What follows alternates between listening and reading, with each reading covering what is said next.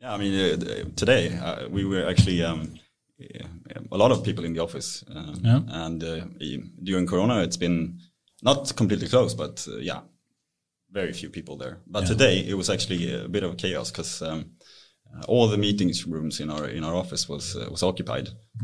So I was trying to get a call in, but I had to do it somewhere else. And one guy, he actually had to go into the bathroom to make his call. So you miss Corona and hope for another wave, perhaps, to come around soon. So you have more free. But this is a happy sort of happy annoyance. Yeah, exactly. That's cool. Yeah, that's certainly annoying. So you are working partly from home still, or are you all coming to the office these days, or what's the current status? Well, I mean, I'm just talking for myself. I have kids, so. Mm. And I recently got my second kid, so Corona's congratulations! Thank you. Corona's been pretty good to me. Yeah, productive. Yeah, working from home is great. So I'll probably continue with that. But I think for a lot of people at Modulai, I think that working from the office is more attractive. Mm. Yeah. And why is that? Well, I mean, being able to socialize, talk about things, have a whiteboard. Session and so on, learn from each other. But I really think knowledge-intensive type work, you thrive off each other. Your learning curve becomes faster. How can you really get that energy around excitement around stuff if you don't meet and talk about it? We try to do it, but I think that's an edge, especially in your type of company, I think. Definitely. But do you have a plan ahead? What will you, do post-Corona? Will you have some kind of part-time office, part-time working from home, or do you have any kind of idea of, what will be, the modus operandi in half a year? I mean, we are solving problems, and we don't really define. Like, you have to be in the office, and you should not be in the office. Of course, we follow the Corona restrictions, but then it's up to the people. I mean, how can you work together as a team to solve a problem? So right now we have people working from India. Before they were working from Italy or Norway or wherever. And we have also, I mean, we are working on projects in New Zealand or Finland or wherever. Then it doesn't really make sense. Huh? But of course there will be more and more office, and especially our whiteboard. It's not very digital, but it's something that we use very much and like. Do you have your favorite digital whiteboard out in the? And now we're marketing. I don't care. No, actually, have you found one that really works for your team? We haven't been using digital whiteboards very much. So I mean, usually one person has been in the office or somewhere else and drawing on the whiteboard. So we have not really been using digital whiteboards. Huh? Because that has been one thing, to try to figure out this co-creation mode. How do you do that digitally? I think that has been quite tricky. We've been using Miro. We think that is quite good. But that has been the co-creation part is really hard without a whiteboard. I agree. And I think Miro has grown on me a lot. Yes. Also, that's the only one I have really, I can stand. Yeah, really. I think it's good, but it's a learning curve. Awesome. Well, it's an honor to have you all three here. It's the first time we have a triple guest, so to speak. And now this is a proper after work, Anders. Yeah, it is. Now actually, I can talk to my wife. Did you have an after work? Yes, we did. We were five. So very welcome here, Erik Dahlberg and Magnus Isenberg and Erik Emil Larsson. All part of I think, one of the best ML consultancies in Sweden, if I may say so, called, I'm not sure if I'm going to pronounce it correctly, Module AI. Or no, Modulai. Modulai. You did it on purpose, Anders. Can perhaps, before we go into the introduction, can you just give us a brief history about the name of Modulai, or whatever you like to pronounce it? Okay, so... well, Eric, one of the co-founders, me and Joseph and Puya, when we founded the company, we had a session, basically. I mean, a real whiteboard session. Yeah. And we put a lot of post-it notes on a whiteboard and had very strange names for the company. Yeah. But we ended up with something with module. We were trying to modularize something. So it is a module, proper name but thing. Also, but Modulai always also has mathematical connotations. What was that? Modulai. The Modulai in I don't remember actually, but it's something about the this is not moduli. The moduli in of a vector, for example, that's the length of it, right? I think. I haven't heard about that. There's something there. I don't Google, remember. We Google it. Moduli. I should really talk to Joseph about this. Yeah, that's part of your DNA story. Yeah.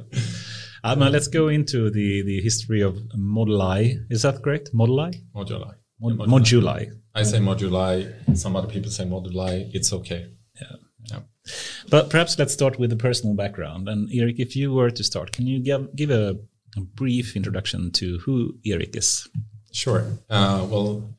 Studied at KTH. I did some physics there and did some business studies, but I was kind of torn between those two worlds. I really wanted to go into particle physics, so I spent some time at CERN searching for the Higgs boson, if you know. Of course. The God's particle, right? The God particle. And I was so fortunate because when I did my master's thesis, they discovered it. So I was at CERN at the time. You said we were? No, I was down here in the hierarchy. So I was not contributing at all, but I applied some machine learning methods to try to find it in data from the Large Hadron Collider. And I think physics is a hobby interest of mine as well. But still, if you were to try in let's say a natural language describe what the Higgs boson is, how would you describe it? It's one of the fundamental particles in the Standard Model, which is the model which is adopted by the physics community at this point in time. Mm-hmm. And one of the biggest discoveries, right, in recent... Absolutely. It was the remaining piece of the puzzle. All the other particles were already discovered, experimentally verified, and this particle was not experimentally verified, so it was the last verification of Standard Model. So you had a theory that basically predicted that this particle should exist, but they couldn't experimentally... show it until very recently, right? Yes, and it was a very big reason for why they built the Large Hadron Collider was to be able to collect enough data to be able to show that it actually exists. And the LHC, I guess, is like a multi-billion-dollar project, right? With many countries working together to try to solve that, right? Yeah, it's amazing. But the pictures you see, some of these aerial photos of the CERN facility, is quite impressive. It's like something out of a Bond movie or something. I don't know. It's huge. Quite an amazing place to visit. I think that it was. I can tell you something interesting about it if you want to before we get into the machine learning. Well, so it's like. It's obviously a walled off, a lot of security around it, but it's a pretty large area. If you haven't been there, have you been there? By the way, no, I haven't. No, it's CERN. So, and the Large Hadron Collider is underground, but there are a lot of buildings. So when I was down there, I asked someone, my supervisor at the time, and I said, "Why are there so many buildings?" Some of them seem completely deserted. And he told me, I don't know if this is true because I haven't verified it, but that the reason why a lot of those buildings are abandoned basically is because they belong to old projects and that they aren't being maintained because the countries that contribute to CERN want to contribute to the new cool physics. So they build a new building if they want to do something new, and the maintenance of the old ones is just completely forgotten. So you have all this history of old buildings there with old physics projects, things standing around. It sounds like the strip of Las Vegas. You need to be the coolest casino in town, so you need to rebuild it and tear it down if you want to be part of the cutting edge. Yeah, exactly. So you build a new building do some cool experiments. But now everybody was focused on that Large Hadron Collider and those experiments there. Yeah, but that's the core of my kind of, that was my big interest. And then I got into machine learning because I was that during your master's, or was the machine learning interest, did it come later, or how did you get interested in machine learning? Well, I was actually kind of, I knew a guy that was very, that was working as a recruiter for Klarna in 2010. Yeah. And so I started working there as an intern and starting to apply like very basic, I mean, modeling methods to the credit problem, which was, I mean, credit risk problem. So risk analysis or credit scoring, or credit scoring basically. Credit underwriting, credit scoring. Yeah, exactly. And that was the first like time that they applied statistical methods to. And this is back in 2010, 11. Yeah, 11. And then that grew obviously because that became a big part of Klarna's core. Yeah. So I stayed there until like at the end of 2017. I mean, let's wait with the Modulai introduction, but cool. So you stayed a lot, and it seems like a large number of you come from Klarna for some reason. That would be interesting to hear why, but I have some other stories at this. No, let's skip that. Cool. Thank you, Erik. And let's move to Magnus Isenberg. And yeah, how would you describe your background? Who is Magnus? Yeah, so basically I'm a very simple person. I like to solve problems. And I mean, at university I was studying both business and data. They were calling it datavetare or informatics or something at that time. And I started in 2004 to try to understand. I was working with one of the large retailers here in the Nordics, trying to figure out what people were saying and what they were actually doing. And at that time, we were applying a lot of machine learning, not just to this problem, but to normal like CERN models, upsale, cross-sale, and this kind of stuff, and large-scale A/B testing. So in 2004, I thought that was normal to do everywhere. And then I thought, wow, this is really, really fun to work with. But I'm not competent myself to put anything into production. So since 2004, I've been working with machine learning and advanced analytics. And my specialty is to define the problems and how the solutions will be used, and also to support the teams. So basically, I'm the only one that is not with a physics or math background in that Modulai. And I'm supporting the rest of the people now. You're the one with the coolest title, I think. Right? In Modulai. It's Director of Dream Realization. But I think the idea... that is a good one. That is a good one. It's not just about dreams, but it's just like... People are talking about why do you succeed or not with machine learning, and there's a lot of excuses. I think that the most important factor is always, what do you want to do? And are you really convinced that you want to do this? And then you can do it. And so that's basically what I'm trying to help our own team or clients to find out, what do we really want to do, and do we really want to do it? But this is one of those park it and put it on the list, because we can talk about, you know, what is the real problem? Is machine learning a tech problem? Right. Is it really a tech problem today with the expertise we have around us? Why, you know, normal enterprises is not getting ahead of in AI. No. It's something else, right? It's the people. It's a translating from business to analytics problem to data problem. And then, you know, visualizing, you know, from what, you know, let's not go there now, but let's park that one. I fully agree with you. What's the title again? How do you shorten that? Head of Dream HDR. DDR. Director of Dream DDR. I'm not using it all the time, but it's on LinkedIn at least. Yeah, but it's cool. We really like it. Awesome. And Emil, welcome here. Thank you. Who is Emil? Yeah, so like Eric, Joseph, and Puya, my background is in also physics. Mm. So I studied engineering physics in Uppsala. And yeah, I don't know exactly when I started getting into that, but I got into more of the computational side. So yeah. Computational physics and those type of courses.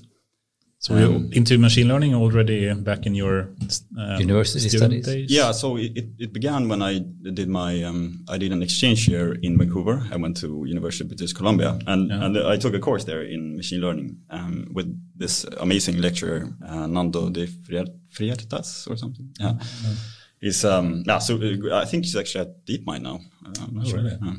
So yeah, that course was really good, and I think I already then like knew that, yeah, this is probably what I want to like go into and focus. Mm. So when coming back from that year, I started looking for master thesis placements, and yeah, ended up at Klarna with Eric and Joseph as my supervisors. Yeah. So that's how, you know, we started our sort of journey together.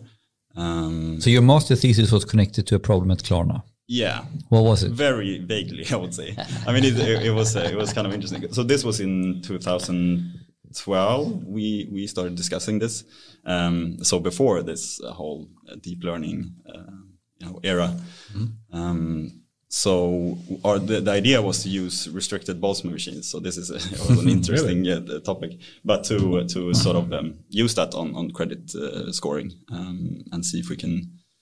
Not actually doing the credit scoring by itself using those, but to find like interesting features that you can introduce into the existing models. Yeah, yeah. So that was an interesting topic, very sort of a bit out there. I think Joseph had read some interesting papers. So I have this crazy idea. What if we do this for this problem? Exactly, and that's why you bring in master thesis students, right? That's cheap for free. Yeah. Oh, so, you never know, right?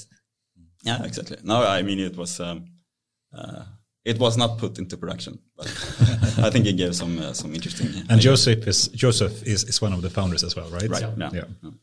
And so yeah, then I started working at Klarna as well. So we all worked there at the same time. So that's all. Yeah. We sort of got to know each other more. And when I heard that they were starting this company, I quickly jumped on that. Yeah.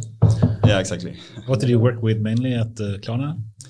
Yeah, so I wasn't in the team of like credit risk and credit scoring, so I worked closely to that, but it was more sort of on the like product, more towards the sort of front end of things. Mm. So like how can you use machine learning to customize the checkout experience? So they launched this Klarna checkout that was like basically a really smooth way to improve conversion basically on checkouts for different. So basically the problem is that people are almost checking out, but in the end they don't make the purchase. So how can we make that smoother and have a higher conversion? Exactly. So the idea was basically to we know usually like your previous purchases and so on, and then we can customize the checkout. Pre-populate and all that. Yeah, pre-populate and customize the checkout experience for different. People in different sort of use cases. Maybe if you, I don't know, buy a really expensive sofa, then maybe you want to use one type of payment option.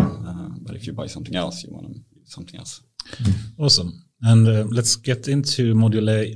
I had a really hard time saying that. I think it's the super simplest and best name ever. So I don't know. But before that... I mean, since you both at least have experience from Klarna, it would be fun to just hear perhaps some pros and cons of Klarna as a company, if you'd like to mention a few pros and cons. Okay, I can start. Pros, very, very driven organization. Yeah. Super focused. Yeah. And in my opinion, I mean... Different people have different opinions about Sebastian Siemiatkowski, the CEO, but in my opinion, he's a very inspiring leader. It sounds a bit weird, but a very, very inspiring leader. And Klarna is almost like a cult in the kind of positive sense of the word, in my opinion. What do you mean, like the community, the feeling, the Klarna? Yeah, yeah. The Klarna, like, we're doing this together. We're going to take over the world, like aim for the stars kind of mentality. I mean, it is one of the Swedish superstars for sure. We really are in wonder of the superstar Klarna on a global scale. Yeah, and you are when you were working there too. I mean, and it's a nice feeling to kind of work. On the negative side, I would say that things were done. I worked there until the end of 2017, so I don't know how relevant that is anymore. But it was a shooting from the hip culture, like finish things really, really fast, and like a lot of pressure on with deadlines and so on, like trying to get as much, squeeze as much out of people as possible in the shortest amount of time, maybe. Which is kind of connected to the first. But that's the downside. If you have a driven company, it kinds to push the pressure up a little bit. So it's a little bit like, well, it's the other side of the same coin. It is the other side. You could try to do in an utopian way, but tricky. Yeah. But I mean, I remember conversations where you said that something would take maybe 3 weeks to finish, and somebody said, well, you have 1 week. Classic. Sounds like Elon Musk almost. Classic. You know, things like that. Is that Swedish, or that to me is something, I mean, like if you look at different cultures or different, you know, maybe that has nothing to do with, but it's un-Swedish almost. Well, so we had various CROs, like leaders of the risk organizations, and they came from Israel, the United States, South Africa, and so and Sweden. So it was a bit different leadership style. But it means Klarna already, even if it's a Swedish founded company, when it goes so big, it starts to become a global player, and then you have global talent, and then you have a global culture, and so the drivenness comes from many different cultures where that kind of attitude is quite common, I guess. Absolutely, yeah. Awesome. Would you agree, Emil? Or I mean, and I don't know. Maybe from what I've heard, that it was even more sort of driven like that before I joined, and like you were there a lot, but earlier. So I don't know. Would you say that it trended to be more relaxed over time, or was it? It became more structured and thus more relaxed and more productive.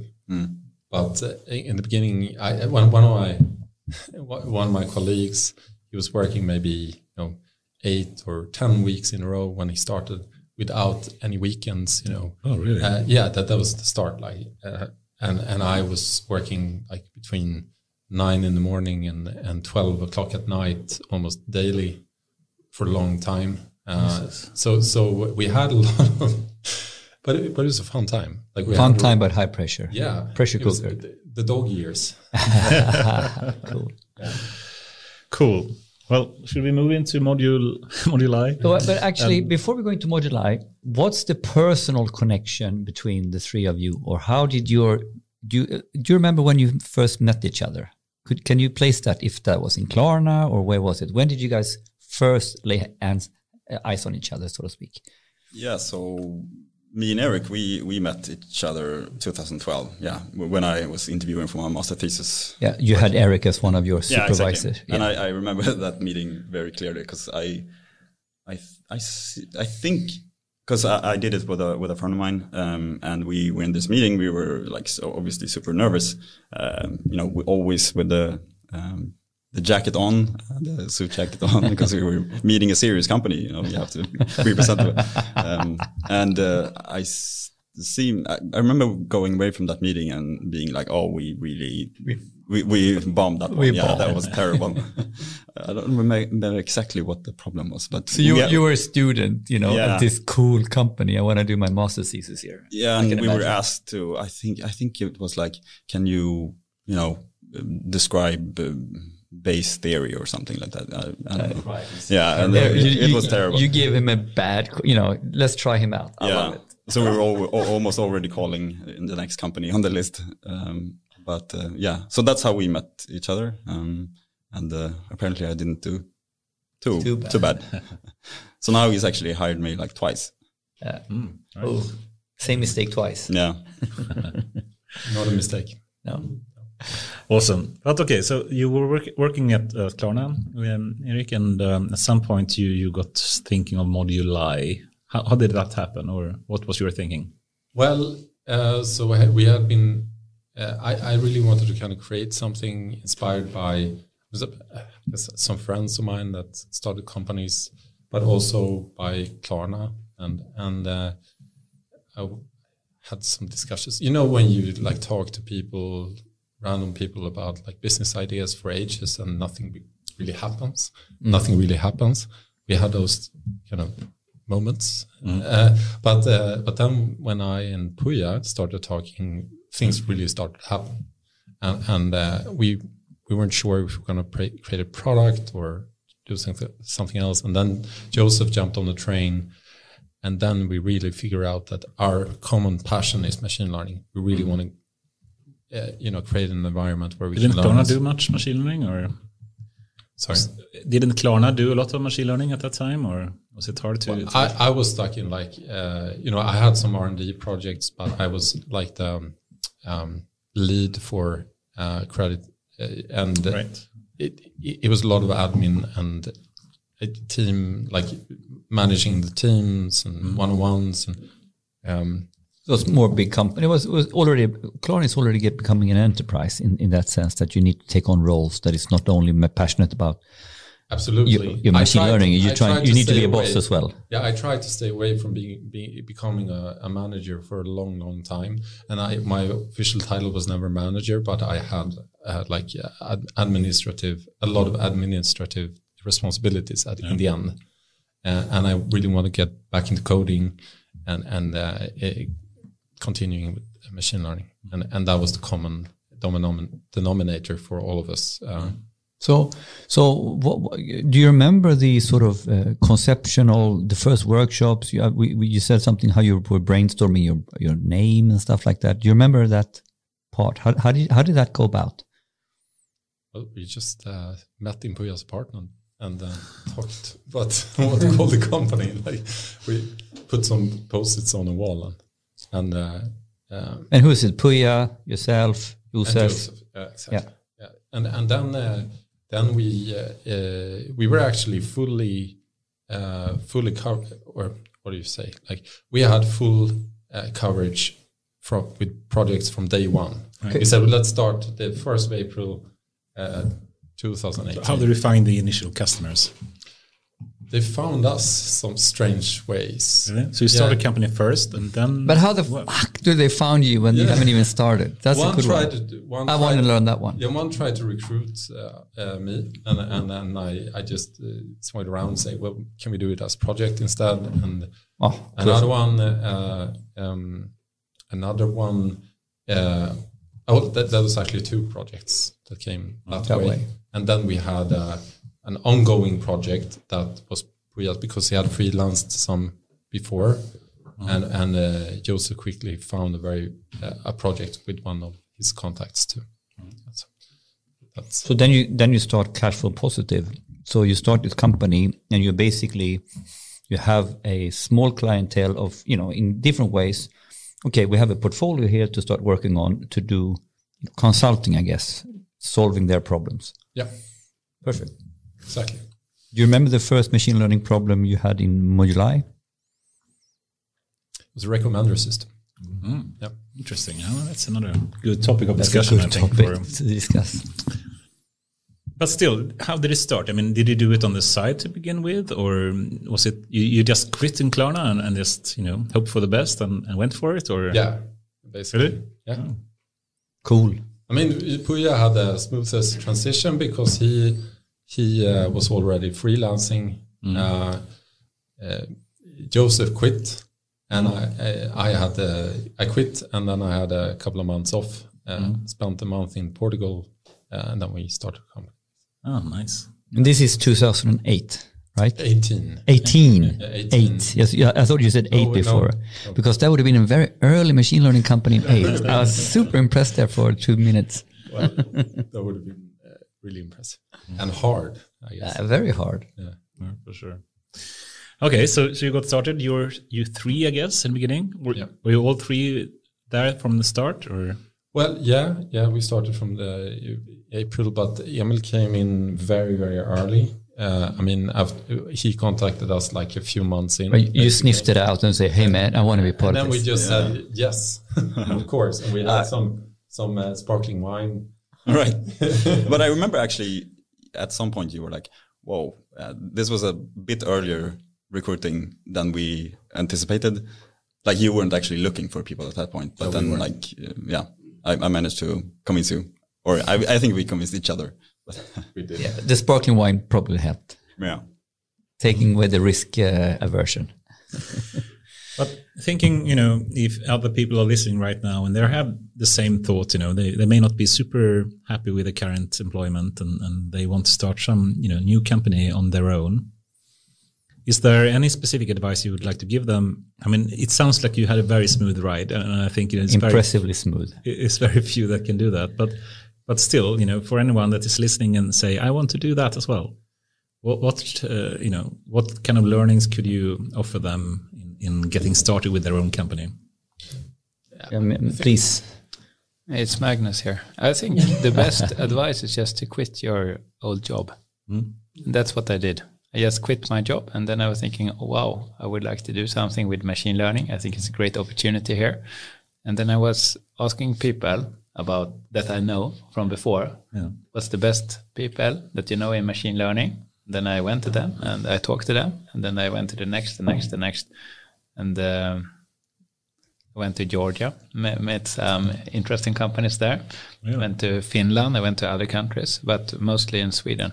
And then I met Eric here at Centralstationen by recommendation. Then said, wow, this is the team I would like to work together with. So, but the thing is, if you don't just say, like, I want to do this, it will never happen. So your journey was a little bit, you were in one place. Which company were you in when you decided this? I need to do my own thing? So basically I was running a company called Big Data Pump. Oh, yes. That was a data science machine learning company that was big maybe 7 years ago, something like that. And I was running the operations in Sweden. Mm. And then we got bought by one of the large players. Yes, remember this. CGI. And then I thought, wow, they have a lot of great stuff in this company, but... it's not the same. I would like to really be hyper-focused on machine learning, and I would like to work with a small team. And then I thought I need to find something new. And so the core advice here is a little bit like take the plunge, So that's how do you convince yourself that there is that you're willing to take the risk? I mean, like I have 3 kids. Yeah, I don't know what your situation is. So how did you work it out in your mind that it was worth to take the risk? Because I think a lot of people, myself included, who's done this, is a little bit like you justify why you're staying in one way, and then you're justifying why you're leaving in another way. You need to make that mental shift. How was your mental shift, or how were you thinking, or what, or on this? Yeah, first, I mean, I'm not changing jobs very often, so when I start something, I'm very loyal. Mm-hmm. So, but then when I decided, it's like I have a good life. I don't need all the money, and I'm looking for something that is fun, and it's a great opportunity. So, I mean, there's a lot of hindrance that you put to yourself. That's exactly. Like, okay, I have to. That's what I meant. To work here, I need to know what is happening, and so sometimes it's just very refreshing not to know and say, like, okay, I have 3 months to find out. The worst that can happen is that I get consultants and some enterprise and doing some analytics thing. And is that the worst that can happen? No, that's what I mean. That is not a very... If you have been in this space for a while, I mean, what's the worst thing that will happen? You will probably not die or starve. Yeah. You will find something new. But because I think this is the point, like the biggest blocker why you're not stopping or why you're not doing it is your mental barriers in different ways. And how you break them down, one way is to think about, well, I want to do this. I want to really give that a try. And I will really regret it if I grow old and I never tried. So then you're super keen on the positive side, but you still might have this sort of anxiety, wow, there's so much risk in this. So then another option, what you said here, is at the same time as you're pumping yourself up, what is the worst that could happen? To simply ask you that question. So I try this now and it might be fantastic. What if that doesn't work? What is my plan B? What will happen then? And if you can realize that actually even plan B is not that, you know, I will survive. All of a sudden, the mental map has changed. I think that's how I'm really talking about myself now, by the way, how I reasoned around this kind of topic. Yeah. Goran is just showing a list here of Swedish startup companies, and Modulai is there as well, together with a number of other companies. But it's impressive that you, in such a short period of time, has been able to make a stamp, so to speak, in the Swedish landscape of AI startups. So what do you think, you know, I mean, you have grown, of course, and you become really successful, but why do you think that it is? Do you think it's about people? Do you think it's about the network? Is it about, what's the reason? What's the success you think about, you know, why Modulai worked? Well, I think there's one factor that kind of rules them all, and that's the fact that we really like what we're doing. Passion. I mean, passion is a bit of a buzzword, but yes, we really like what we're doing. We really like to learn about this field. It's not like we, doing something because we saw an industry demand and, let's say, selling screws or, doing something.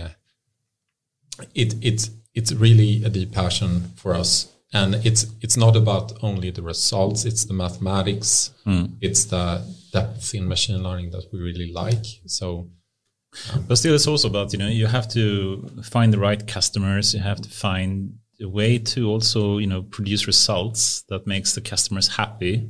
Yeah. And you have to, I guess, make a selection on, you know, what type of product you take on, etc., right? And Or has that just been organic and you just, you know, or do you have some kind of method of, you know, to choose to work with? Or yeah, absolutely, we do. And we're very keen to keep our integrity in terms of what we do, both ethically in terms of what industries we're working with, and also when it comes to the technological aspects. We don't take on projects where machine learning is not a component. Like we don't do just, you know, data pipelining or analysis or things like that. I'm thinking about Robert Luciani's video or music video, you know, the biggest, the best. I've seen that. I don't do data cleaning. We do that. We do data cleaning, but so we've built end-to-end systems, right? And then data cleaning is always a part of it, but we want there to be a fundamental machine learning component. Makes a lot of sense. Okay, so you got a number of projects in the beginning, and it basically were through networks or people that try to recruit you, etc. Yeah. But then it grew somehow. Did you do any marketing, or how did you actually grow the company after that point? So that leads me to Magnus, because that was the fourth or the fifth person that came on board. Yeah. And we had this meeting at the central station, because we realized during the autumn of 2018 that we can't do all these projects and do the commercial things at the same time. Right. And we can't, and we were not, I mean, it's not really our, you know, passion. And then we got connected, and I think we had this meeting and we clicked directly. And Magnus had a great experience with building a team too, which we didn't, obviously. I mean, building a team, yeah. That's we built teams at Klarna and other companies, but not, you know, building from a big team. So Magnus, over to you then. I mean, what's your secret sauce, so to speak? How do you grow a company? The easy question. Yeah. How do you grow a company? I don't think it's so much about growing the company. I think it's more about passion also. To say that, I mean, people see me now, you say, okay, this commercial guy is selling. But for me, it was just I mean, in a way, I needed to explain to people that here's an opportunity and we need to solve it. Mm. So I was a consultant like 10 years ago, and I was always like trying to find problems and propose solutions. Sounds very like basic, but for me, I was never thinking of myself like a salesperson. So if you have a passion to look for those problems and say, wow, we can solve this, we can do this. I mean, that I think is very important for getting new interesting projects. And for me, it has all not been about like building growth or just get a volume. We are having a system that we call a dream list to say like, what kind of problems would you like to work with? What Back kind to of dreams again. So that's yeah, but it's important. Like, and it can be nerdy stuff. Like, I would like to work with reinforcement learning. I would like to. It can be this kind of things, but it can also be like we would like to work with precision medicine. We would like to help people with chronic diseases. How can we do this? I mean, this is an opportunity company. So everything starts like, what's our passion? How can we do? So I think to look for the passion instead of, oh, there's a potential to grow with machine learning in fintech. It's driven by passion. And then also to make sure that we always work as a team and also learn each other's stuff and we experience things together. So it's not How much big is more the secret team now? We are about 15 people.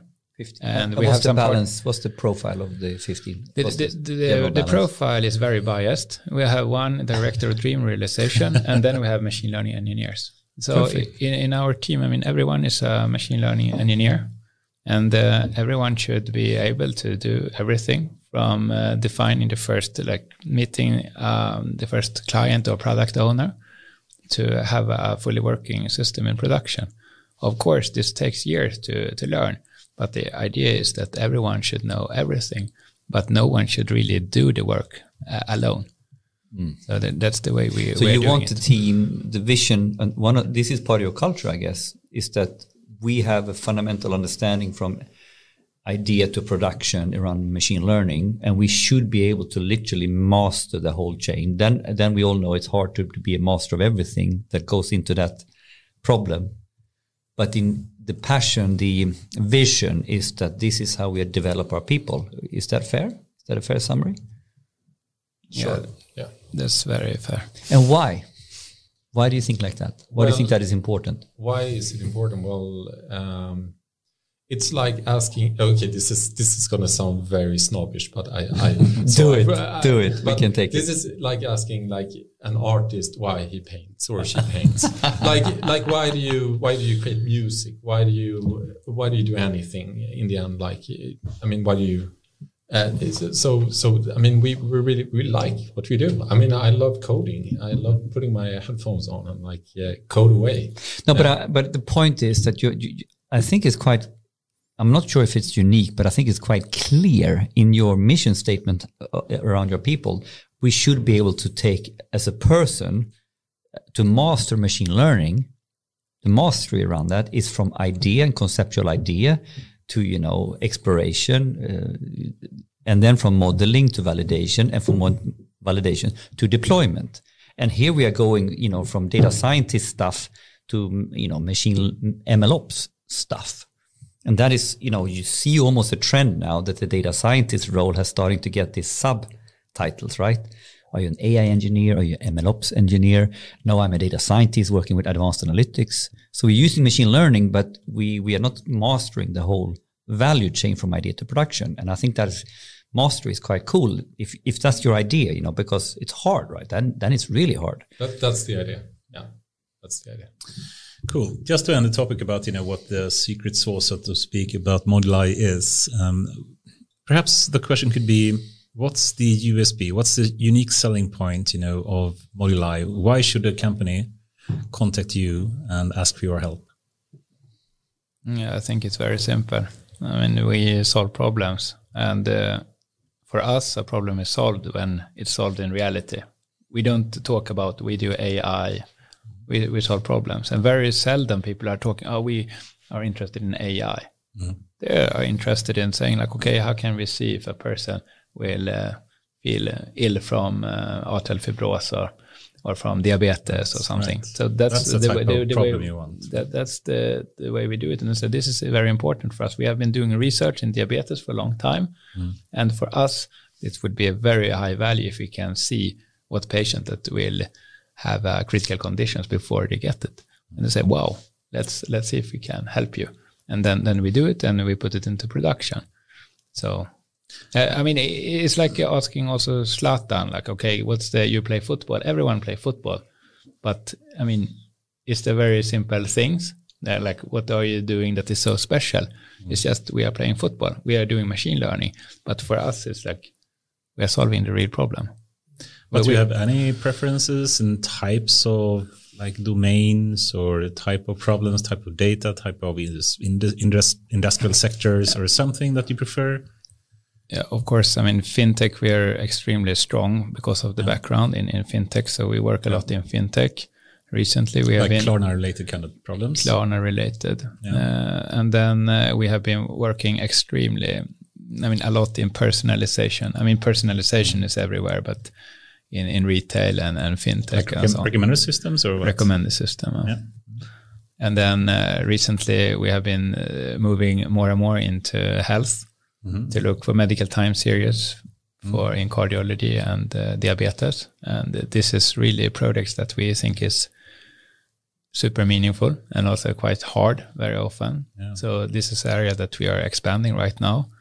And then we are also working in gaming, like looking at video streams in Counter-Strike or Fortnite and so on. But that's just because we started with that, and then other people got interested, and we're doing more and more of that kind of stuff. Not casino gaming, but gaming like Counter-Strike or Fortnite and this kind of stuff. Can you just, I didn't understand that. What do you mean? Can you just basically, if you are playing a game, if you're in a tournament, something is happening. Yeah. On the screen, maybe you see different icons flying by, you have different things happening on the screen. So basically, we use computer vision. Maybe Eric will talk about this with synthetic data and so later. So basically, we are analyzing video streams from games and from the data that we are collecting. So to what end? What problem are you solving now? You can do different things with those. For example, you can improve how gamers, this is a serious sport for a lot of people. So you can help them to improve, to give them feedback. You get much more data and say, oh, Anders, if you would like to be better, consider doing like this and that, or consider to challenge this person and so on. We cannot reveal. So you can watch the gamer as he plays and then give recommendations for how he or she should improve? Or? Yeah, you can use this for different purposes, and there's a number of different startups. But you don't want to really talk about this fully right now. This is a little bit secretive, I think. Yeah, because, there's a lot of things. It's a cool idea that needs to be kept a little bit. It's a lot of interesting things happening in this space right now. Mm. Put awesome. That to the list of topics.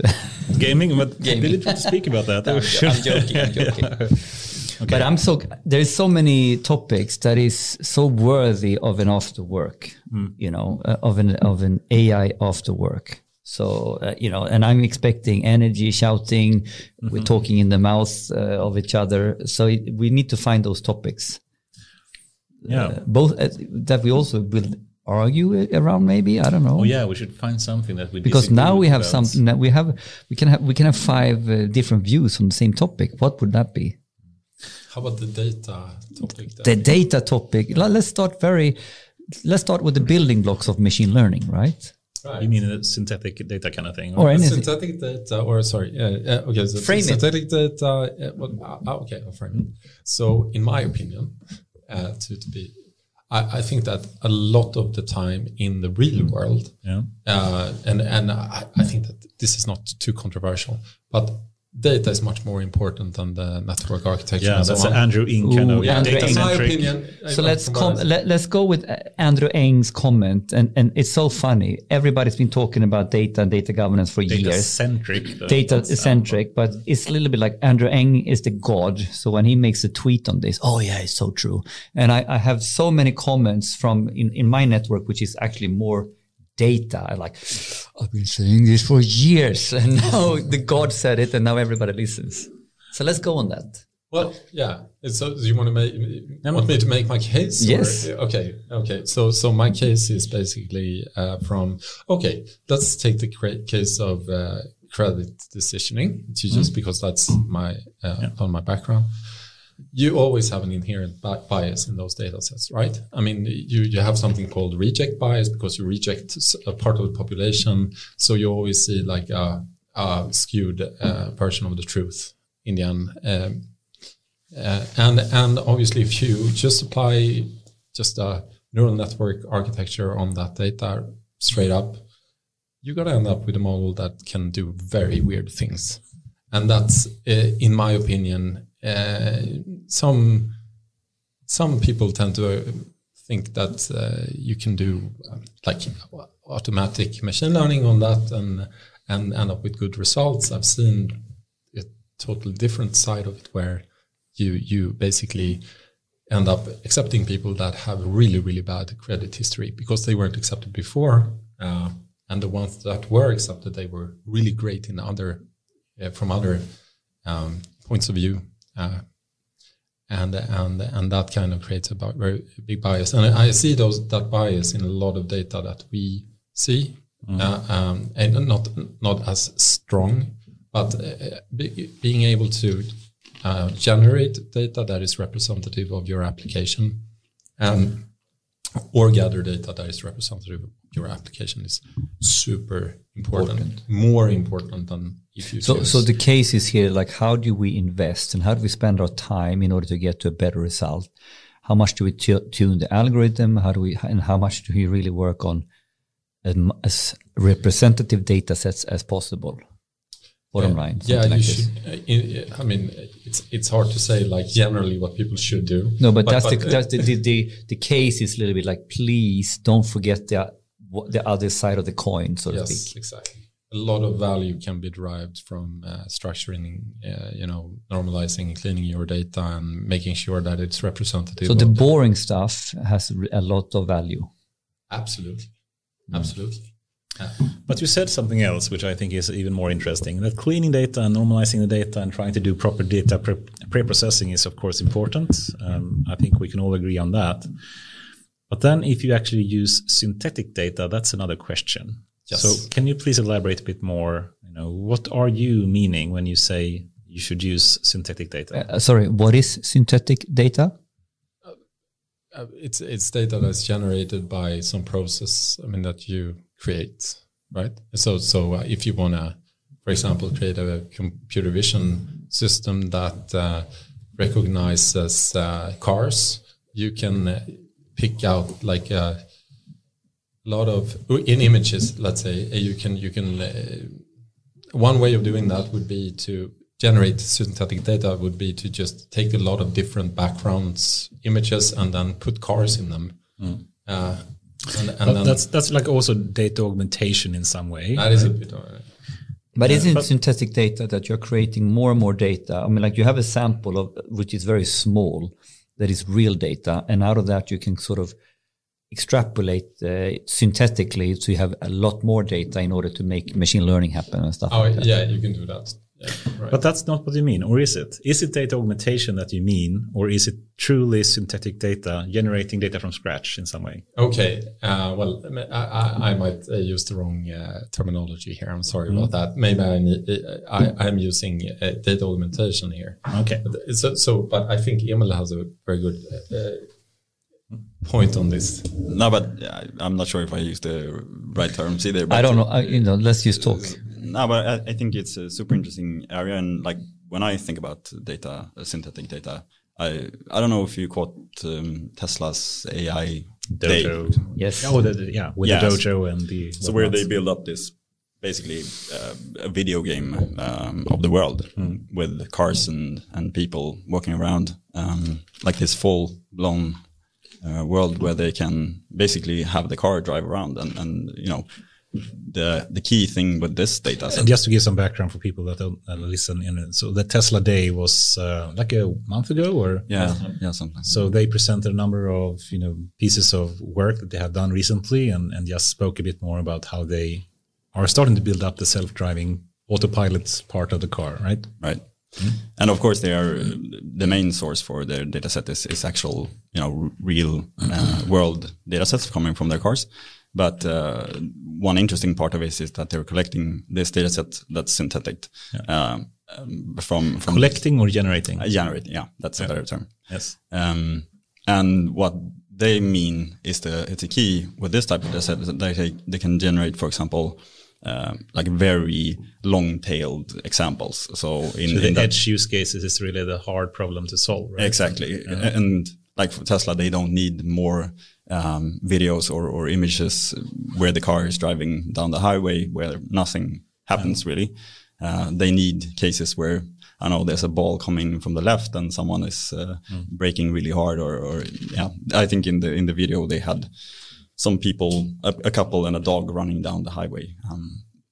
Basically, pretty hard case to find in the real world. Yeah. And the car obviously needs to know what to do in those cases. And I think that area is super interesting. And of course, it's very hard as well because you need that data to not be obviously from a completely different distribution than from sample distribution. Yeah, exactly. So if you they actually talked about this, like if your models are very easily being able to distinguish between your generated data set and your actual data set, then you're probably in trouble. Yeah. So that's because the neural network could behave weird. Yeah, exactly. So in this case also they had this. You know, where they talk about we need to blur, you know, have a blurs from speed and like smudges from the cameras and so on. So you need to be very sort of, if you're going to generate your own data, you need to be very careful, basically. And, to make it as realistic as possible. Exactly, right? Yeah. So in some cases, it's hard to basically collect data. And in those cases, it's better to generate synthetic data, right? Is that what you're saying, or...? Yeah, I mean, it's definitely not for every problem, I would say, but there is definitely... But the real problem here, we need to get even further in autonomous driving. We need to train the machine learning algorithm on outlier cases. And there is not so many pictures on outlier cases. So how can we synthetically produce those? Something like this. Yeah, exactly.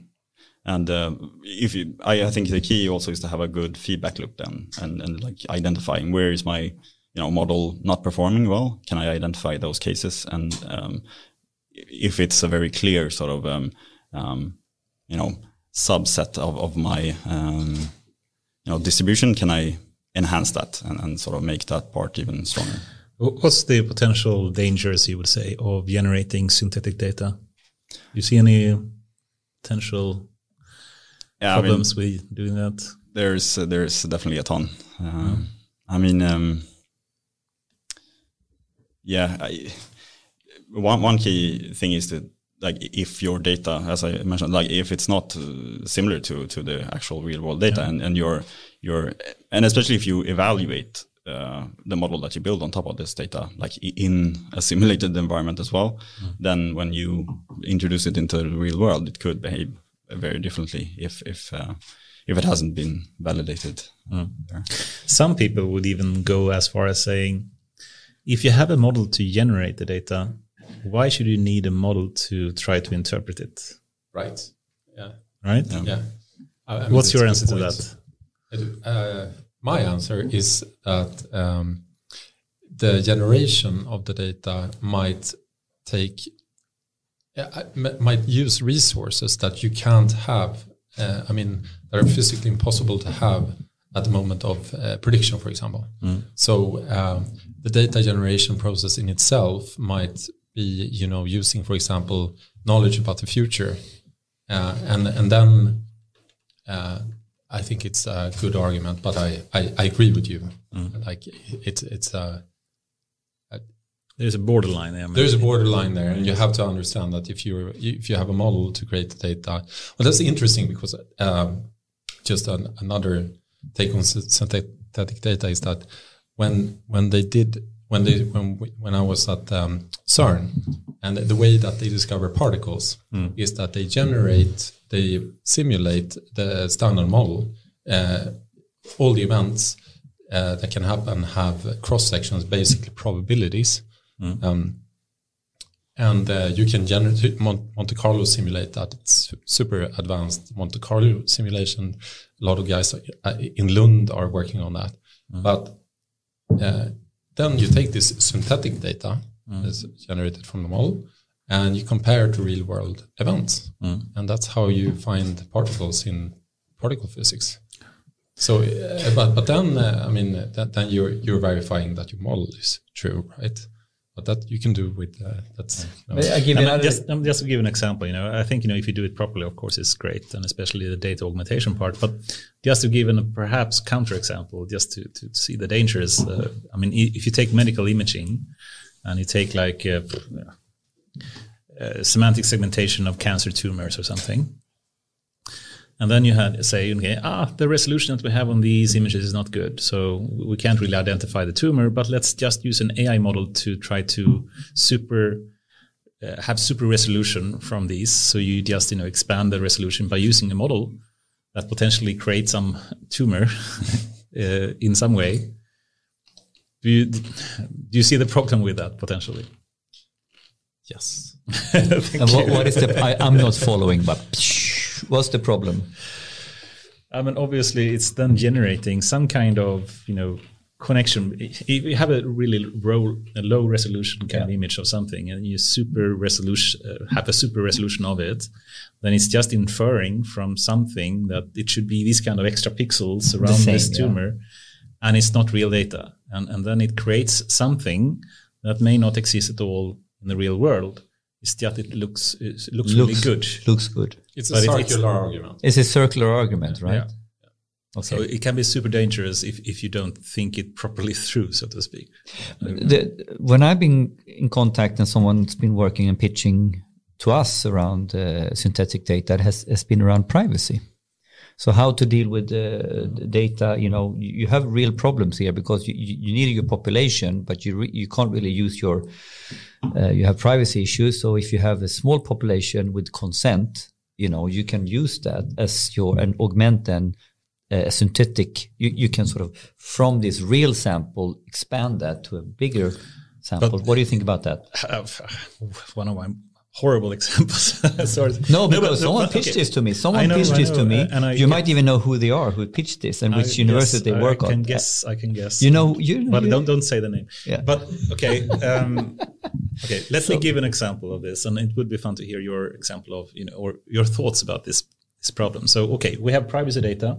Yeah. Let's say it's not like unstructured text or anything. It's just the demographics, age, and text. It's master data and attributes to master data. Something. And you want to make a classification. Does this person have cancer or not, or some kind of disease, or make some kind of... No, it's this for recommender. It can be even... whatever. It doesn't need to be medical. So then you have a distribution of, this is the normal distribution for the sex. This is normal distribution for age. This is normal distribution for, the location, where income and whatnot, whatever. So then you have separated distributions in a non-multivariate way, and then you generate from these distributions to generate new data. Expanding on the same population, and that should be then correct. And what do you think about doing something like this? Very leading question. But I agree. I mean, the problem obviously is that, normally you have interactions between the features. Yeah. If you completely remove the connection and the correlation between the features and just, generate samples from a distribution completely independently from each of the features, you lose all the patterns that did exist in the real data and will have complete rubbish that you can't even train anything on, right? But it's interesting then because people are making serious research in this field, I know. And they are pushing it almost like it's ready for marketing, and interesting, right?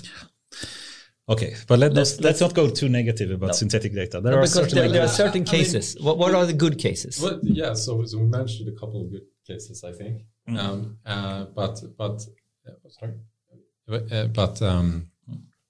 I think that. It's dangerous if you don't know what you're doing, and that's always the case when you handle data. It's not only synthetic data. For example, if you don't know how your production environment is working and how data is created in the production environment, it can be a huge problem if you try to create models. I mean, if you don't know the behavior of what you're trying to model, I mean, then you might be very off, like I exemplified in the credit modeling case. So you have a lot of situations where you might end up with data sets that are not representative of your, you know, incoming population, so to say. And that might have contraproductive results. I mean, you might even like implement like a fraud detection system that lets fraudsters through, and non-fraudsters like get caught. Like you might actually get So be careful. Synthetic has some promise, but be very careful that you really understand your statistics and bias. I wouldn't kill off the idea. No, not kill off the idea. But I wouldn't go there. I would start with the data if you have data. But let me be a little bit more pragmatic YouTuber. Let's make a top 5 list. Most bang for the buck data preparation, data cleansing items for the newbies that they really, you know, this is really, you know, get this done. You know, what do you think is sort of, you know, basic stuff? That's that's very domain specific. I mean, okay, good. But now that's rule number 1. Yeah. Data cleansing is domain specific. Boom. Yeah. I think one thing that I think is super important, and this is really general for all type of problems, is like actually looking at a bunch of cases. Like if you have images, look at a bunch of images in your data set. If you have transaction records or something, look at a bunch of them.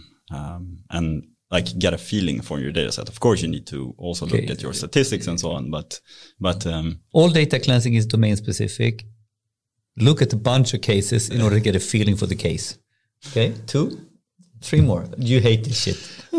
You're asking very difficult questions. But it's a good question. You know, it's actually, if you want to give advice to people who, because I think you guys, you do some of this stuff which is high value, super high value actually, if I follow your case, and you do it out of experience. That's just what you do. It's part of your workflow, right? But if you get to someone who's quite junior, you know, share about your workflow here. Well, I think I agree a lot with what Emily said. The thing is, you want to look at the micro level,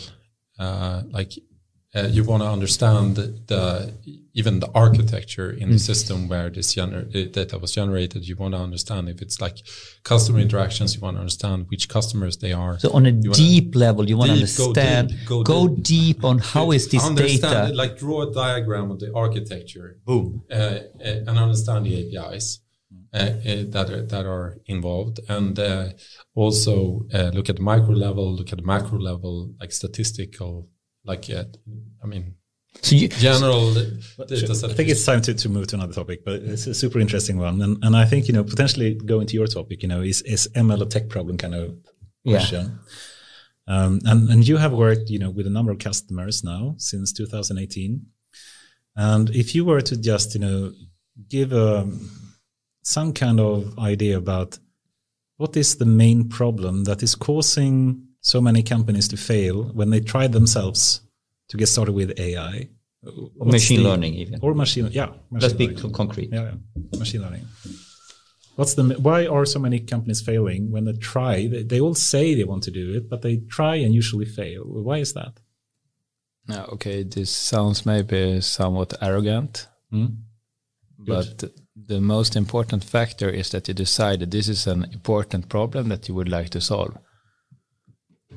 But I mean, it's the same. Elaborate. What do you mean by that? I mean, I fully agree. It's like, okay, you want to run the Stockholm Marathon. Okay. The most important factor is that you really decide you want to do this.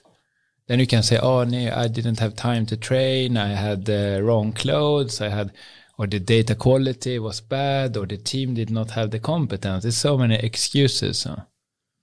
So the most important thing is that this is an important problem. It's something that we have to solve, and we will do it. I mean, 60% of the companies we are working with, they are startups. For they and machine learning is important for how they create value, how they operate. And they say, we just have to do this. And then people are saying, no, but in our company we did POCs and it did never go to production. No, but what you're saying, because what you're saying now, you need to be super committed to go through the skunk work, hard yards, dog years in order to get stepwise to the point where you get to value. So yeah. Is that the bottom line, commitment? I would say dog half year, usually. Dog half year. But we are just working with people and companies that say, we are committed to do this. If they say, we would like to do a POC and try this out, like technical POC, I mean, who cares? Okay, you can read on the internet. Probably someone have been doing this before. I like this comment. So you really need to say that this is an important problem and we are going to solve it. And we understand, even if we take Eric or Emil or whoever that is smart machine learning AI person, it's not enough. We need to work as a team and we will succeed. And I mean, the success rate is extremely high because the technology is there. And I mean, it's just that you really wanted to do it though. Okay, but let's say a company comes to you and they say, I have a super important problem. I really want to solve this. And perhaps they have three of them. Let's say they have three important problems they want to solve. Do you have any way to select, which one to start with? Do you have any kind of way to evaluate, this is the best one to start with potentially?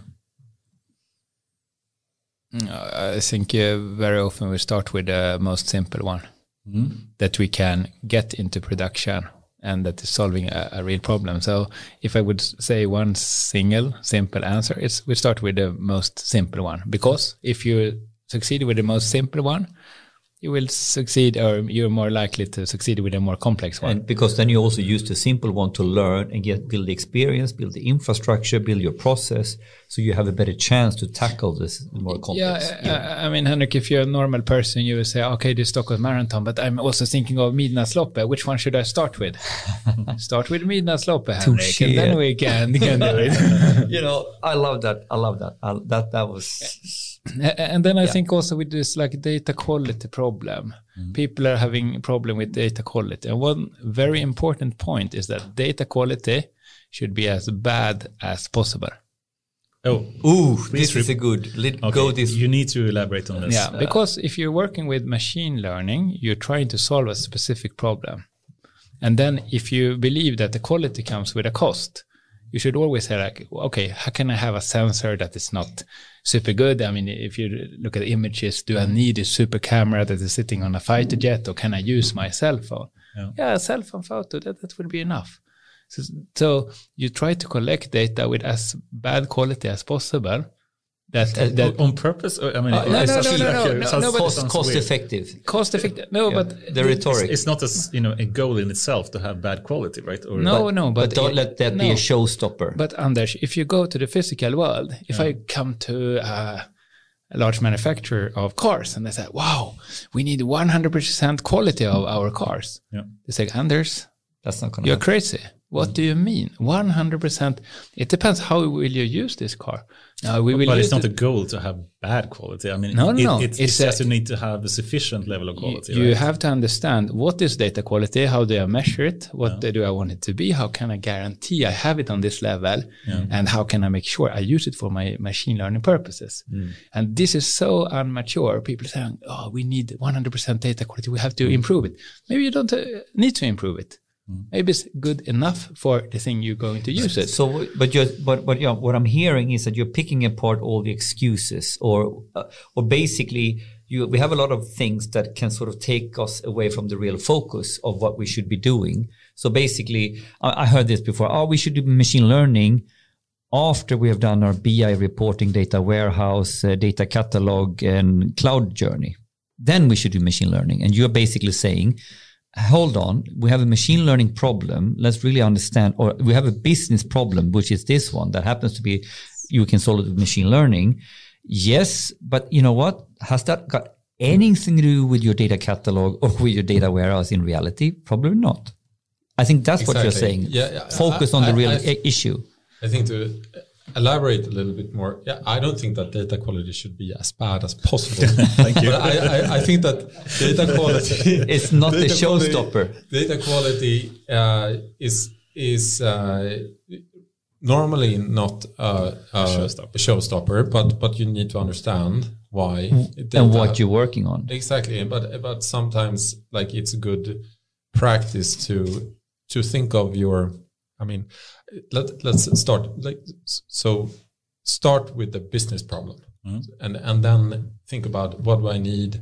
I mean, I have some data. Yes, let's start with that. Build a machine learning pipeline, build a model, put that in production, and then analyze what the weakest chain part of the chain is, and then improve on that. And that might be data. Okay, this is profound. Yeah. And I must tell a Vattenfall anecdote. Working with Vattenfall analytical platform, we were starting to go on this route. Henrik, we need to sort out data governance, data stewardship.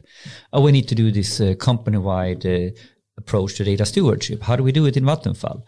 And the classical point, you know, you get IBM in, you have your maturity level, and everybody should get on board, and we should do generic data quality when I don't even know what the data problem is that I'm trying to solve. And it's like useless. And I did one simple thing. Let's have a use case approach. Let's start with a use case. And I did one very simple thing that I'm super proud of. When we do a sort of requirement specs, you know, like almost like, you know, what are the key things that this system needs to handle? I simply added a category of requirements, which was called data. So basically, when you're defining what your system needs to do or your analysis needs to do, okay, we have the functional requirements for the business. They want to see this, they want to get an insight in a certain way so they can make a decision. And technically, IT understood we need to have this performance. Oh, so we need to have this type of service and storage, blah, blah, blah, to have these response times. What is the data requirements? I added a new area. It's like, do we need to monitor this?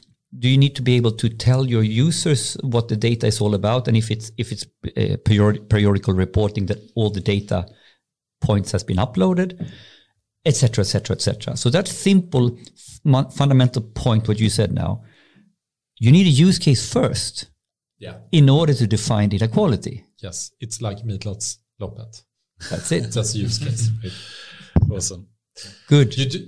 Some people just start running. I mean, I'm all for it. I do it. But that way.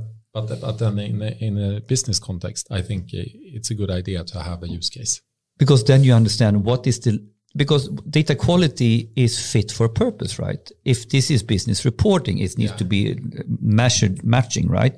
If I'm doing a fuzzy data, fuzzy logic, trend analysis is something else. Yeah, I mean, some of the banks have data quality. When they measure this, it's like, okay, so it's a million off. That's okay.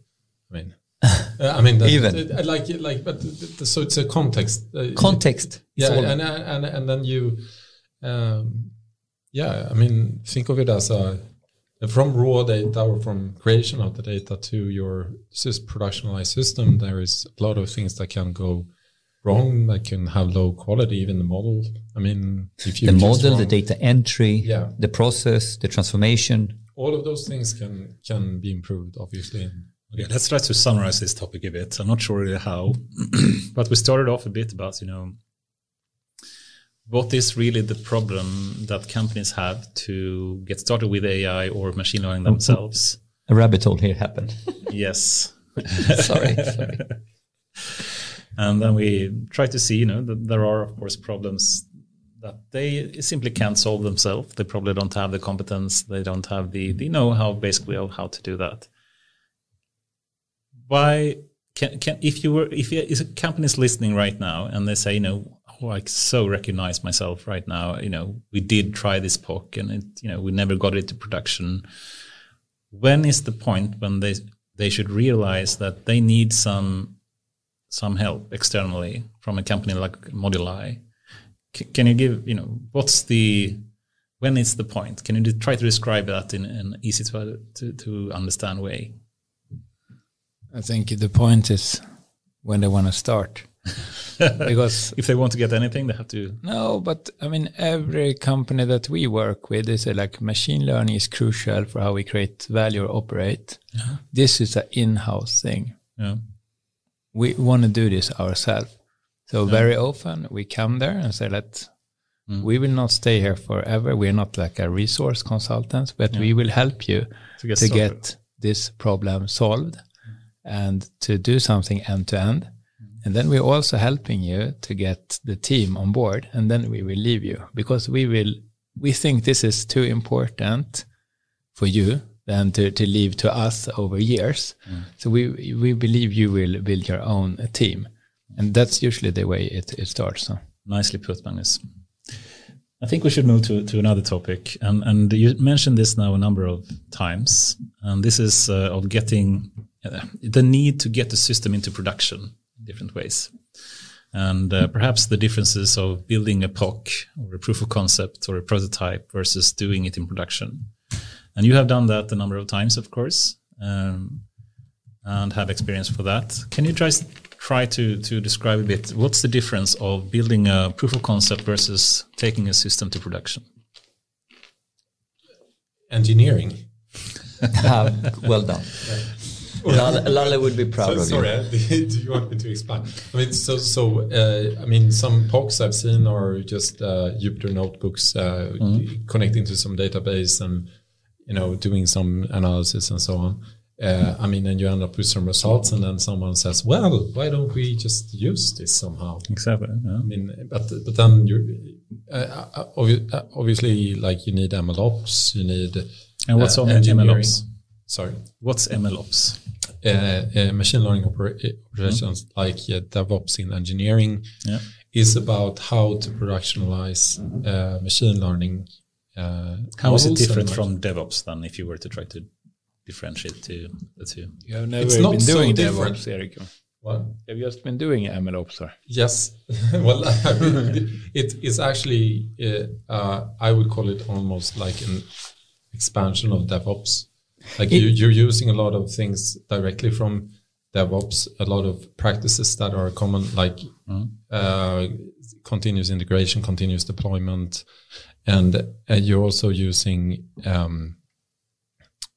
but in machine learning operations, you might have continuous training, right.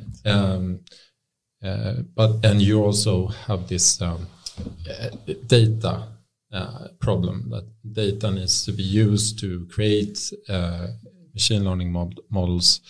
And in normal DevOps, I think that most of the time you're just deploying code. But I think we can stay here a little bit now, because putting things to production is about engineering. Boom. Yes. And then we highlighted here, we're expanding around some jargon, but I think is absolutely critical to people to dissecate. We talk about DevOps, right? And DevOps is basically software engineering. So we learned how to build systems and how to have a continuous development and operations cycle in how we build software. Right. And then basically what happens when you apply software engineering practices and principles into data and algorithm-centric systems. That's very well put, exactly. So one problem is, for example, data versioning. A huge problem there are ways to version your code. Git is the normal one, and but to version your data, it requires some kind of other system. So we, for example, use data version control, and we've also used other systems to do versioning of our data to be able to reproduce a certain, run of a machine learning pipeline, a certain machine learning experiment from end to end. Make sure that it's you can trace back the results to the input parameters and the data that was used. This is so a lot of stuff around data versioning. This is a key. This is a key part. What else? I mean, pipelines. Obviously, data pipelines. They go for the training data set, for everything. Feature stores. Emil, do you want to? Yeah, you just said something there that's also super difficult. Feature store. The feature stores are hot. What is feature stores? That's cool. Yeah. No, I mean, it's your model usually use some sort of features that are derived from the raw data. Mm-hmm. And then the question is, how do you make sure that the features that you have derived during training of your models will be exactly the same that's used when it's in production in your systems? And sometimes it's not super difficult to make sure that that's actually exactly the same. A lot of times, especially when it's low latency systems and so on, it's super difficult, and you basically never want to have duplicated code. You have some, super efficient C++ Java code running your front end that's doing some calculations, and then you have your Python code in development that they are supposed to be in sync, but they never are. So you want to avoid that, and feature stores. And there's about a bunch of, like, this is something I would say it's been a really interesting progress in this area lately, but it's still not a solved problem, I would say, but making sure that that's actually less of a problem than, for example, when we worked at Klarna, there was a big thing that people were working on. But we have there's a little bit like, and I'm the newbie, I'm the novice, not the newbie, the novice. Software engineering has its fundamental cycle of how we understand the problem and then we code the problem. And when you go into machine learning type problems, the process is quite different, because you need to first explore, you need to find the right variables, you need to build the training data set, and then you need to basically test all the different versions until you get to this is the best model, and then I need to validate, and then when I think that's done, I need to deploy that, and then I need to containerize that or something to put it in production. So it's a little bit like, it's one process is to find the model, and then it's all this engineering that comes when I'm happy as a data scientist to sort of boom. I think that is very different to a pure DevOps software engineering process. That is probably very different, yeah. Mm-hmm. I've never worked as I'm pure software engineer, so I've oh, really? No, I haven't.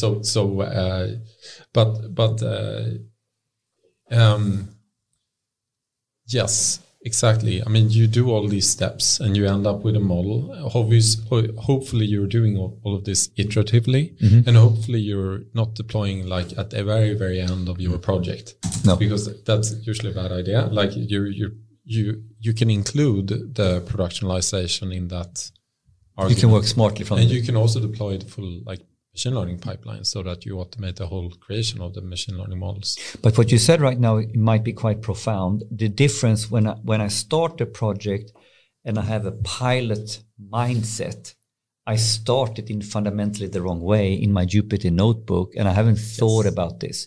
So, and this is something now we can talk. This is an after work discussion about what I'm doing, and what I think we have this discussion before. Do we like pilots? You kind of like pilots, and Matthias Frost, and another couple of guys, we don't like pilots. We like to have the idea of unicorn production system, but I have an MVP approach to fail fast on the bad ideas. But I fundamentally do the right things in the idea phase, in the validation phase, in the alpha beta, so to speak. Yes, I mean, the way that I usually work, and I think most of us, all of us, mostly work is that you're not done until you have an API up and running.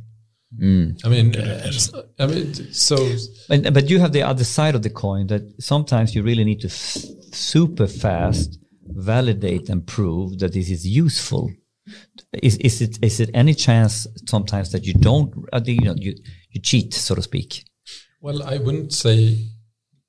To be honest, if you have a model and you have like an artifact, and then you want to put that in production, it's not too hard. Mm.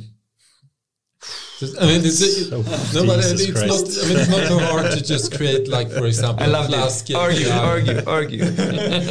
not too hard to just put up an API, Flask API or something like that. To just but what because you think it's huge because you put another definition on that part of the process. Yeah, but there are a lot of other things you need to do to really. Okay, let me just quote Google from 2015. Then they claim, to build a prototype or to do a model is like 5% of the work. To actually build a full productionized system, which require 95% more work to actually do that, make that happen. So if you want everything that goes into a productionized system, yes. Mm. But then there is a lot of tooling today that you can helps. Yeah. But Anders, I believe to start with the end. I mean, what I felt very refreshing when I met Eric and the other guys that they were pretty destroyed from the start. And what do I mean with that? I mean, they came from, they like the space. Okay, I like space, so I study physics. And because I study physics, I end up in finance. and at that time, that was Klarna. And Klarna is like, okay, you're not here to do machine learning. You're here to solve a distinct problem. And if you don't put it into production, it's pointless. So don't talk about machine learning if you don't talk about how you can improve the product. And I mean, if you have this mindset, I think we are maybe not the best persons also to, okay, what's the difference between this and that? Because the team has mainly been using just machine learning and just put it into production. So in that way, it's very simple. But I think the challenge here is that you need to be curious about the world. What's the problem you're going to solve? You need to be this like crazy scientist. Oh, I have a PhD. I'm trying different approaches. Don't talk down to PhD. Yeah, no, but no. But this is a very important. We have Joseph. He's always saying, he's almost screaming. I'm a scientist. I want to solve this. So you have this like research area. Like, how can we solve this in the best way possible? That's the area number two. First, like understand the problem, then research. What's hypothesis framing? Yeah, what's the best way I can do this? I want to try different networks, architectures, models, and so on. Mm. And then you have the engineering side. And then even if you are this super bright person in the number two, maybe you need to cooperate with the other people to say, oh, how do I do this clean code? How good do I get in that? So even, that's good. Well, 10x as a magnitude more engineering work than. This is why you always have to work as a team, because no one is really good at those three things. Of course, you get better and better and better for every year, but it's a big failure to say, I've been working with AI for 10 years, but I've just been in number two. And doing research on this kind of data. Let's not conflate two different topics here. I think you're, for one, speaking about people with different skills, and some people, let's say, call them data scientists that may not know how to put stuff in production. Versus if a company really wants to find, what should I really, find as a use case that I should start working with and failing fast. That's completely two different questions. Two different topics, and then the engineering topic. And the difference then is, if I have, let's say, 3 or even 10 different potential use cases as a company that I can work with, then I can choose to do a number of things. One, I can choose to take all 10 of them and put them in production and actually do the full work on all of them and see what happens. Or I can try to first evaluate what is the predictive power that we have for the data for each use case and see, is there any chance to actually do some kind of predictive work on this type of data, or is there no predictive power at all? And to answer that question, you don't need to put that system into production and potentially can fail much faster than you could if you were to put all 10 into production first. You see what I mean? Yes, and that's maybe we're a bit controversial here. Yes. So obviously in some cases we do analysis to see, like, is there a use case here?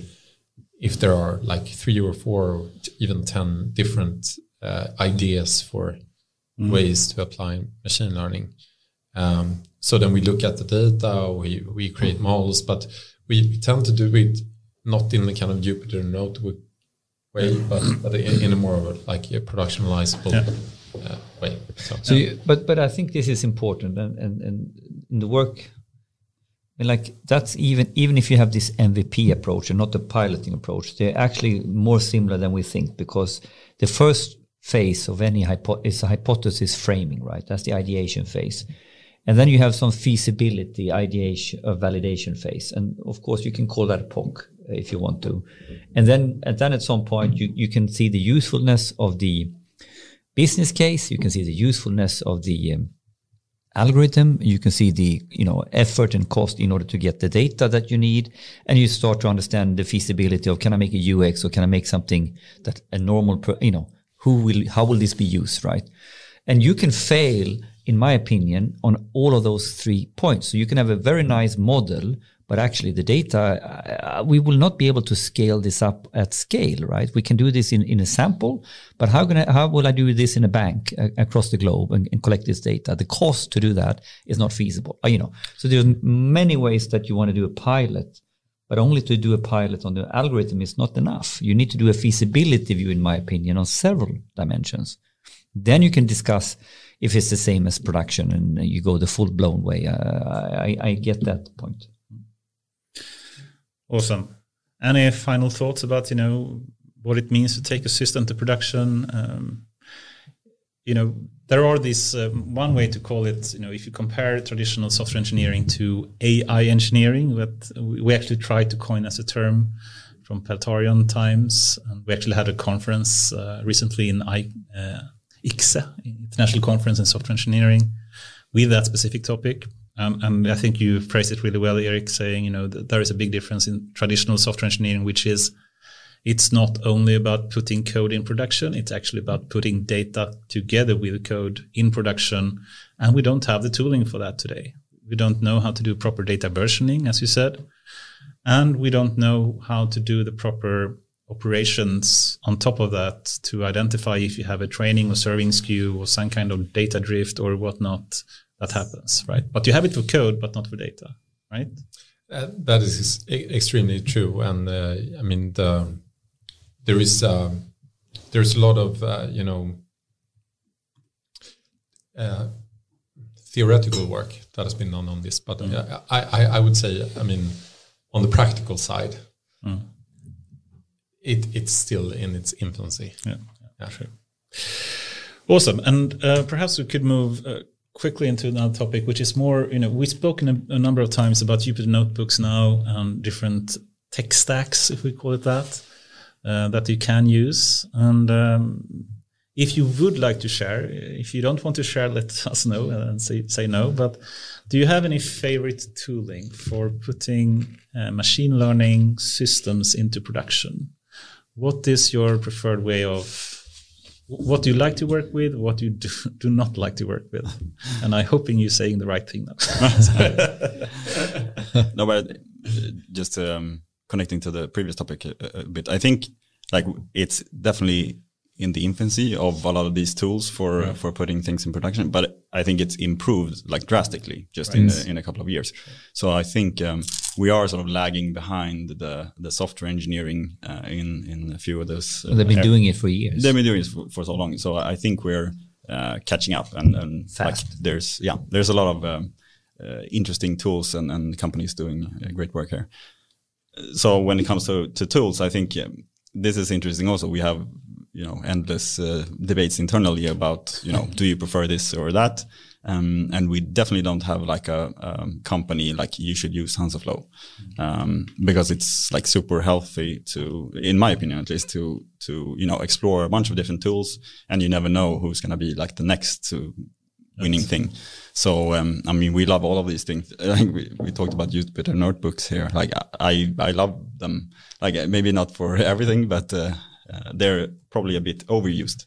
In general, but they're a really nice tool as well. Very diplomatic answer, but if you were to put some kind of preference on some tooling you'd like a bit more than perhaps some others. Yeah, but so if we talk about the MLOps side, I've gotten into Kubeflow in this recent time, and it's still also very much in its infancy. And don't you think it's a bit over-engineered a bit, though, if you do Kubeflow pipelines and these kind of things? Yeah, I mean, it definitely has some rough edges, and like it's maybe not the easiest to work with all the time. Mm-hmm. But I think it's definitely on the right track, in my opinion. And if you were to describe very briefly what Kubeflow is, how would you describe it? So Kubeflow is a tool for doing a lot of the MLOps things, like versioning data and models. And like the idea is to be able to run machine learning pipelines in Kubernetes. Mm-hmm. And there's a lot of sort of, it's a full ecosystem, basically. So you can have notebooks, you can have pipelines, you can have also serving in this. So it tries to sort of connect good tools in the like, ecosystem and fit them together in a nice way. So you can build these sort of end-to-end pipelines and deployments. And the goal is to try to have it very sort of modularized or a component. Modularized. So you can have, I mean, you can mix and match if you want to use, I don't know, PyTorch for training your models and TensorFlow for something else. Or maybe, I don't know if you you do that, but yeah, so you're not, these different components can have different technologies basically. So use maybe one minute for me who doesn't really, I'm not a coder. I've heard PyTorch, TensorFlow, Kubeflow, Kubernetes. You know, how do they relate? Well, what's what here? So PyTorch and TensorFlow, they're you know, open source projects for actually training. So libraries with Python algorithms for different purposes. Yeah, exactly. And they're very efficient frameworks for, and very, I would say that those are the main two ones right now that are used in the community for training models. So we had this conversation, like you're screwed if you don't go and use the open frameworks as a machine learning data scientist. That is an opinion. Is that true? Like who starts from scratch? From scratch is impossible, but you don't need to use open source. There are actually some nice commercial tools. I've heard. Okay, we don't talk about that. But then we have Kubeflow versus Kubernetes. What's what here? So Kubeflow is running on top of Kubeflow is running on top of Kubernetes, and Kubernetes is this. So this is, I'm not an expert on this, but it's a tool for managing infrastructure and running different. Orchestration of containers. Container orchestration, right? Exactly. Yes. So we have these technologies that we sort of almost say them now, like they're part of the infra today almost. So it's interesting, right? So we hear about Kubernetes, we hear about Dockers and a couple of technologies like that, and then we hear about TensorFlow and the PyTorch libraries, and then we hear about favorite toolings to actually do your work. Is that a fair summary? I'm trying to understand.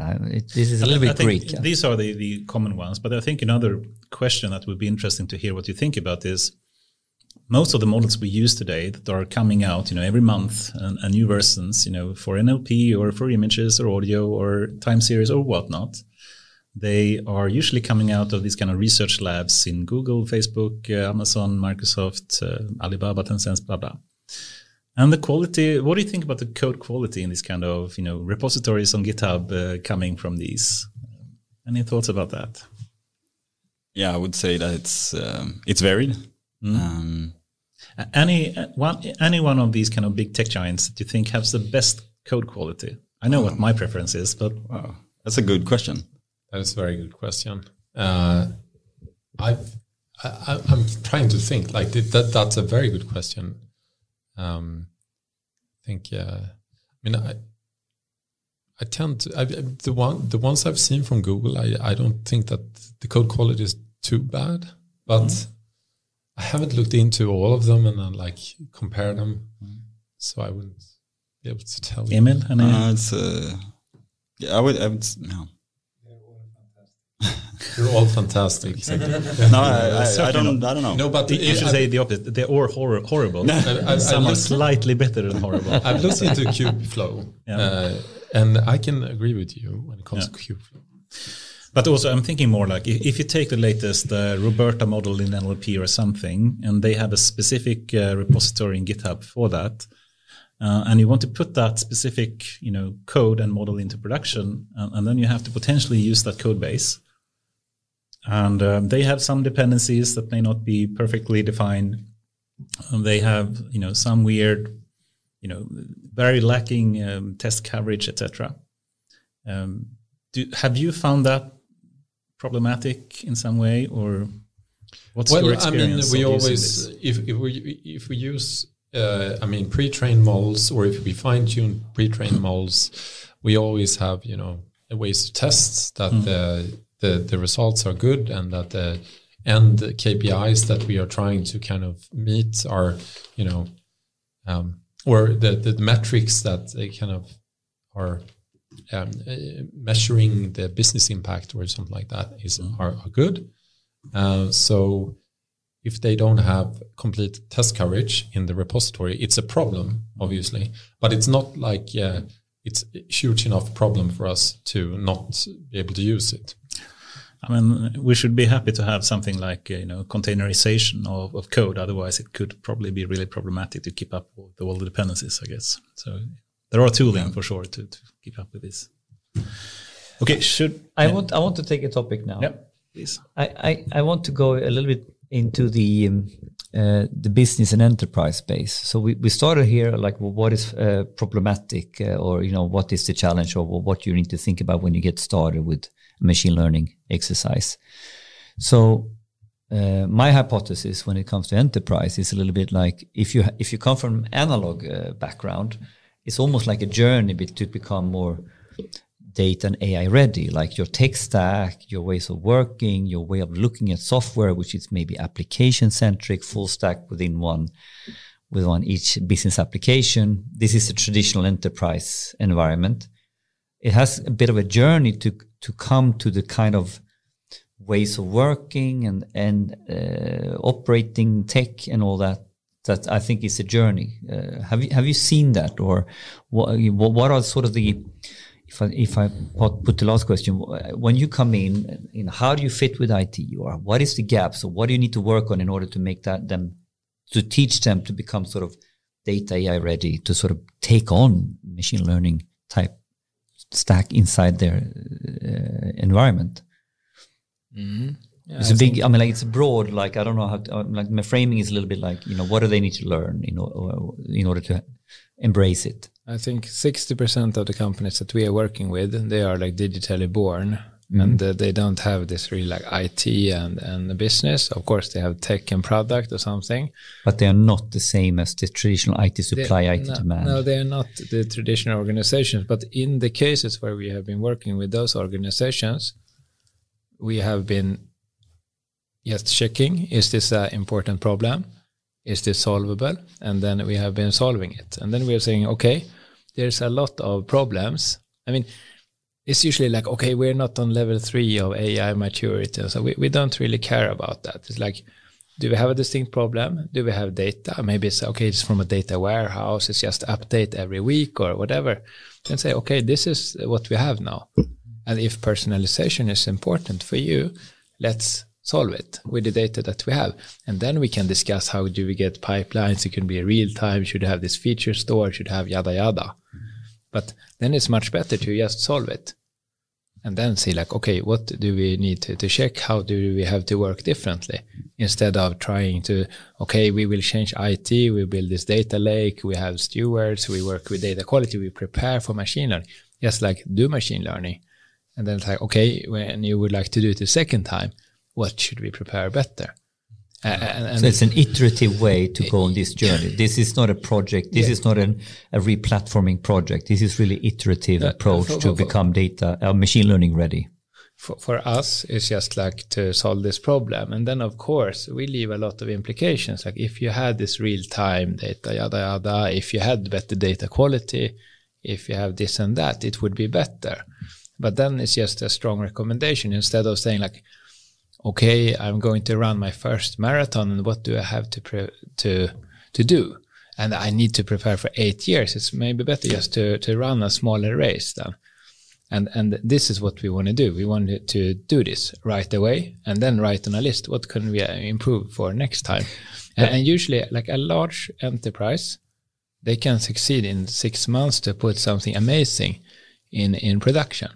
But I think this is also quite profound, that, and I fully agree with that, that this sort of, we are here and now we need to be data and AI company tomorrow. It won't happen like that. You simply need to start, you know, it's a little bit like change is like pouring milk into coffee.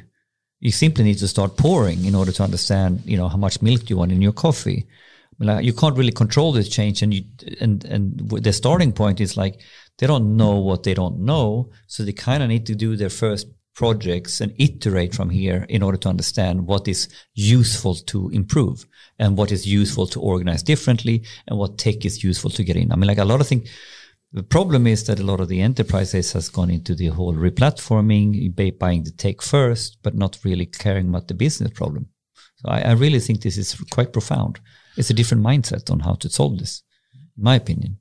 I mean, it is important. I mean, I think what you said is really important, and I wish more companies understood that you don't need to transform the whole company to get started with machine learning. You can actually start with a small use case and quickly get started with that, and then start to iterate understand more, right? What you. And every time is that what you mean? Yeah, and I also would like to go back like 10 minutes in time and confront you a little bit, Anders, because you said that, okay, maybe they have 10 problems. What should they start with? Mm. But if you talk to a business manager, it's like, what's your 10 most different, large problem? They don't have 10 problems. Mm. They have one. I need to find what company to invest in. Yeah. I need to give these loans, but don't get the faults. I need to. So very often they have a very few problem that is really crucial for how they operate. Do you think they're always right in what project to start with, though? I think the bold ones, they say that this is important for us. Here it can bring value, and then they should start with this. Of course, if they have two or more, it's better, because then start with a simple and you can learn a little bit and then go for the next. But very silly, if they come like, oh, we have 10 problems. We have been doing this ideation workshop. They probably, maybe I'm not even sure if they found the most relevant use case. But you're more sure if they have one than 10? Yes. Interesting. I would because be too, they are probably more focused and say that this is what we are doing. We have one problem that is really important, and we think we can do it better. Mm. Yeah. Yeah. So I also think that we should distinguish between problems and problems. Some problems are just inherent in the business, like the credit scoring problem for Klarna or fraud problem. Some problems come up because you do an ideation process and you think about things like, there is something called NLP. How can we use that? Right. Well, we do have a lot of documents, and that could be used because then we could. Yeah, and this is actually dangerous. But you're going tech first still. You're going tech first, and sometimes that's a really, really good way to find like new opportunities. I mean, to be honest, but if you look at that as a problem, it's not really a problem. It's an opportunity for you to do something new that you haven't done before. But so I think what Magnus is referring to is like a real fundamental business problem that you as a manager have to kind of deal with in some way. But I think follow-on question is the industry part of also almost skewing, blurring the picture here, because we have all these vendors and we sell AI tech, we sell machine learning tech. And it's very common that we start with the technology. This is the typical blog post, right? We have NLP. What is the opportunities with NLP or challenges that you can solve with NLPs? And I think this is a quite big difference between the enterprise world and the real tech, the startups. If you're a tech native, you are more sharp on the business problem you want to solve, and then you go after that and figure out what problems will solve that. Whilst in the enterprise space, it's a little bit like we work with all these vendors, and we get so, you need to do AI, otherwise you're dead in 5 years. And oh my God, and it's a little bit a wrong starting point. Would you agree? Well, if you do ideation in, with both a business and tech point of view, then of course you can do it right. And that would be obviously the best way to do it, right? Otherwise, I would be surprised. But I like the fundamental. You know what? Let's leave tech and just ask the real problem questions. But I would say also that, of course, tech-driven is not always bad, and I think sometimes necessary actually. So I think having a dual approach on this, both going bottom up and top down, from looking from the business point of view, what you have today, but also top down and seeing what could you actually do that you don't do today. So don't dismiss it too much. No, and I'm sorry if I dismissed. I don't mean to dismiss it. It's just that there is potential downside with that only line of thinking, going from tech first, and I like the distinction there. Yeah, cool. We have a very little short period of time left, and I like to move a bit more into more philosophical questions. Yes, and. We have so many of them. Should we? And we really have to have a bit of self-discipline here, not to speak too long about this. But you mentioned it before, Emil, about GPT-3 or NLP. So we have to take that. Let's try to have some self-discipline and not spend like half an hour speaking about this. But let me just open up with a small question and see what you think about this. So some people think, GPT-3 is the. I even heard today some podcast saying GPT-3 is more intelligent than the human. And I was like jumping over my motorcycle or something. But still, I must say, of course, GPT-3 is very impressive, and it certainly is moving to more general intelligence. But it also has some very big problems when it comes to practical use. What's your view of GPT-3, and should companies that you work with be interested in that? Yeah, I mean, I think I agree with you there.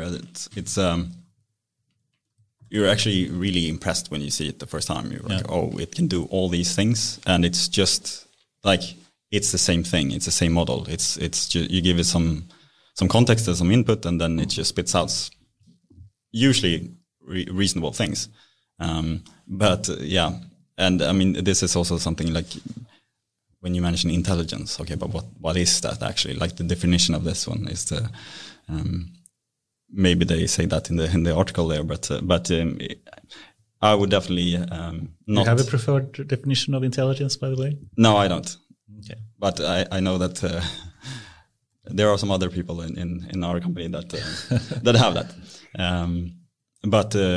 GPT-3, it's It's to me, it's sort of like a promise of something to come.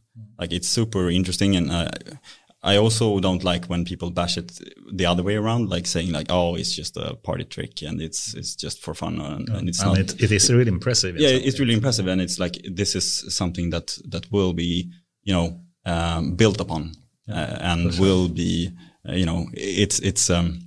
it's promising. That's what I say about GPT-3 and models like that. Would you agree with saying, it's really promising from a more philosophical or like AGI point of view, but horrible in terms of practical use today?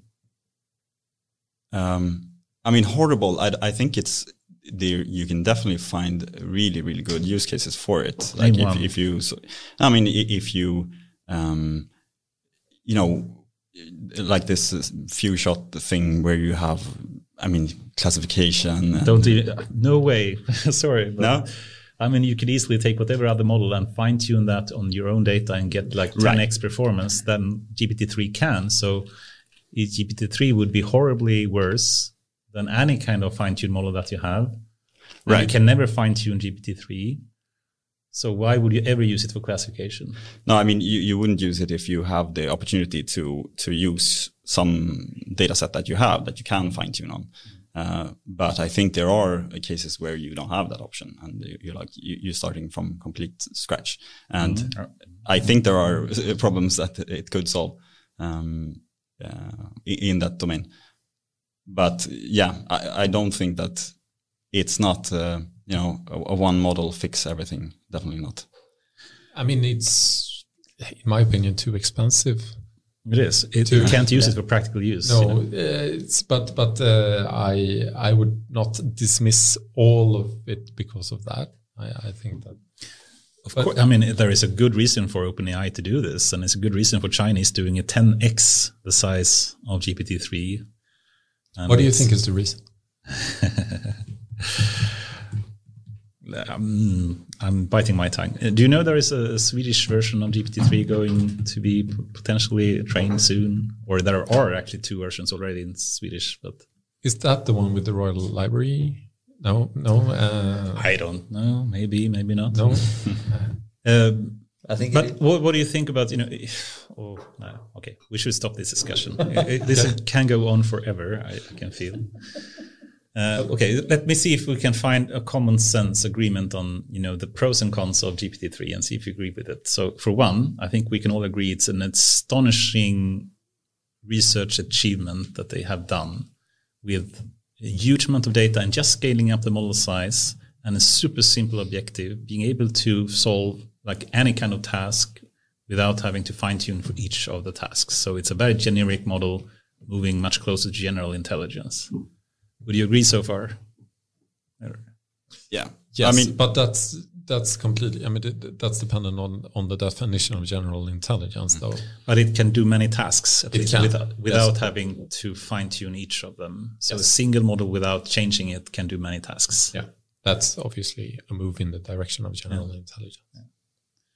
But it's horribly bad from a practical point of view because you can fine tune it and it's worse performance than any kind of other NLP model that you have today. We haven't put it in production, to be honest. What?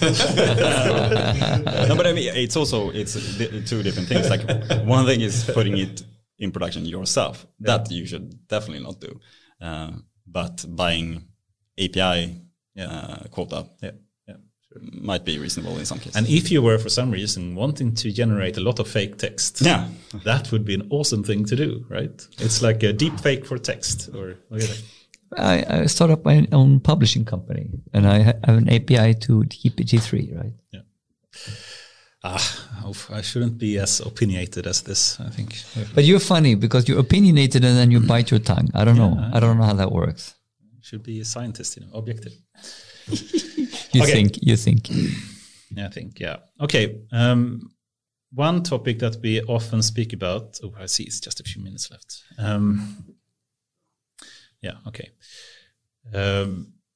One topic that we speak about a lot, and I think we mentioned as well here, is the AI divide. That, you know, some few companies, the big tech giants, you know, the Google, the Facebook, the Microsoft, and Amazons, and then the Chinese, the Tencent, Baidu, and Alibaba, etc. They are the biggest and most valuable companies in the world today. And they know how to use, they have the data, they know how to use the data, they have the research groups, they have the AI systems in place in production and make, you know, large amount of money. And then potentially, and this is the question basically, most other companies fail when they try to put ML systems in production. Would you say that this kind of divide, if you call that the AI divide between, you know, few selected companies that can use it a lot and make a lot of money from it and most other fails, is growing or starting to catch up? Do you think that, you know, the rest of the companies in the world are starting to catch up with the tech giants, or is it still accelerating away? I would say that's a very interesting question. I think this is a good after work question because you have both arguments here. I mean, obviously, those companies are. There is a law of like diminishing marginal returns, but these guys are, I mean, getting more data by the second. So those are two competing forces here, and they are doing a brain drain, you know, from all the universities. They're doing the brain drain, and I don't think that the rest of the world is catching up. I think that would be too optimistic. I think that there is a huge democratic problem here, to be honest, and I think that I've been trying to come up with ideas. I mean, I like to talk about wild ideas sometimes, and some of them not too practical maybe, but ways to kind of offset that. To kind of guerrilla warfare against the big ones. What do you mean? How should that work? Well, I mean, this is a crazy idea, but one thing that I've been thinking about, a lot of people have GPUs, right? Yeah. So if you just came together as a big, some crowdsourcing thing, but that would be a horrible data distribution problem. Mm-hmm. And but I I was a part of CT at home back in the day. I liked the, like if you could create like a community or something like that, vote on the problems you want to solve, and you have the data, and you could use like millions of GPUs. Mm-hmm. Maybe you could launch that as, and maybe you could open source that. But that's maybe a pipe dream. I talked to Emil about it the other day, and he was like, "How is that going to work?" But I also said I like it, like the idea. Yeah, you said. Oh, sorry, you weren't the one that. There was some other person. That said. I mean, to get a bit serious a bit about this, you know, I think a lot of politicians as well are starting to realize this big problem, and especially in EU, where we don't have any single big tech company that is even close to the US or Chinese companies, and they really want to fix that somehow. And they're starting to finance a number of these, they call it still HPC, you know, high performance computing clusters, but in reality, they're putting GPUs in it and other things.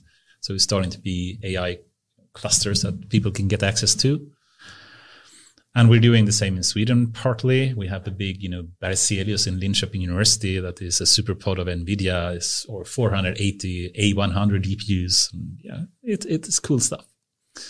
Is that the right way to go? Do politicians need to go in here and use our, you know, tax money to start to build up the infrastructure to truly make companies catch up? Or is that a good way to do it?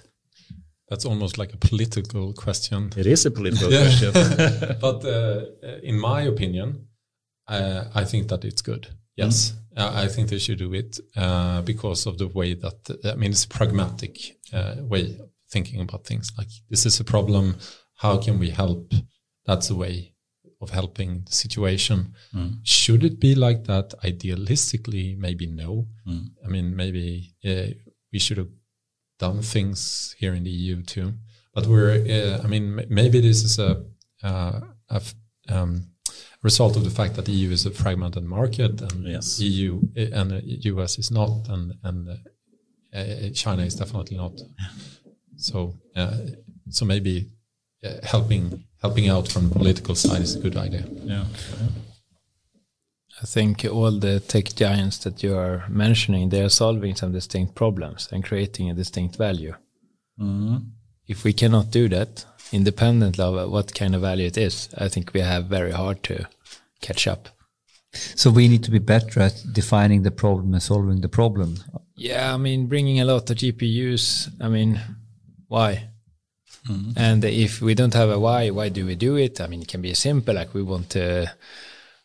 do advertisement in this segment or whatever, but we need to have at least a why. Like, why are we doing it? Otherwise, we will never catch up.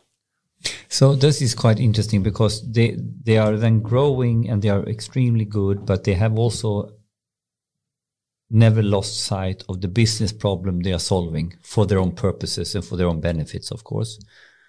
That's the point that you're trying to make.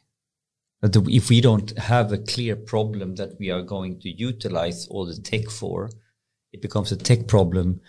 It's tech-led discussion rather than the business-led discussion. Yeah, I think that's the main problem. I mean, if we say, we need to catch up with those guys, and we're creating a like high whatever you said with competition and so on. Why? Yeah, because we want to compete. Okay. On what? And it's not enough. It will just be like, okay, our IT department need to buy more GPUs and we have to get into AI. You will never succeed. Huh? It's the same. So on a macro level, the fundamentals are the same as in micro level. So if I want to succeed with machine learning on the micro level in one company, have a burning problem first. That's kind of Modulai's motto.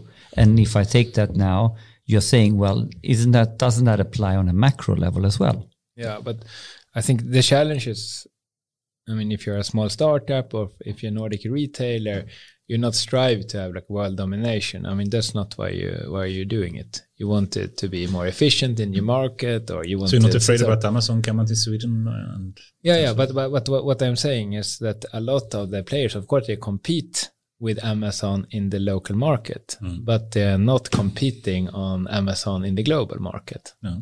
And that's a big difference. So then it's very hard to challenge them when you come to resources for creating artificial intelligence or or compute and so on. Can I jump in here because I don't fully agree with this? Okay, awesome. No, good one, awesome.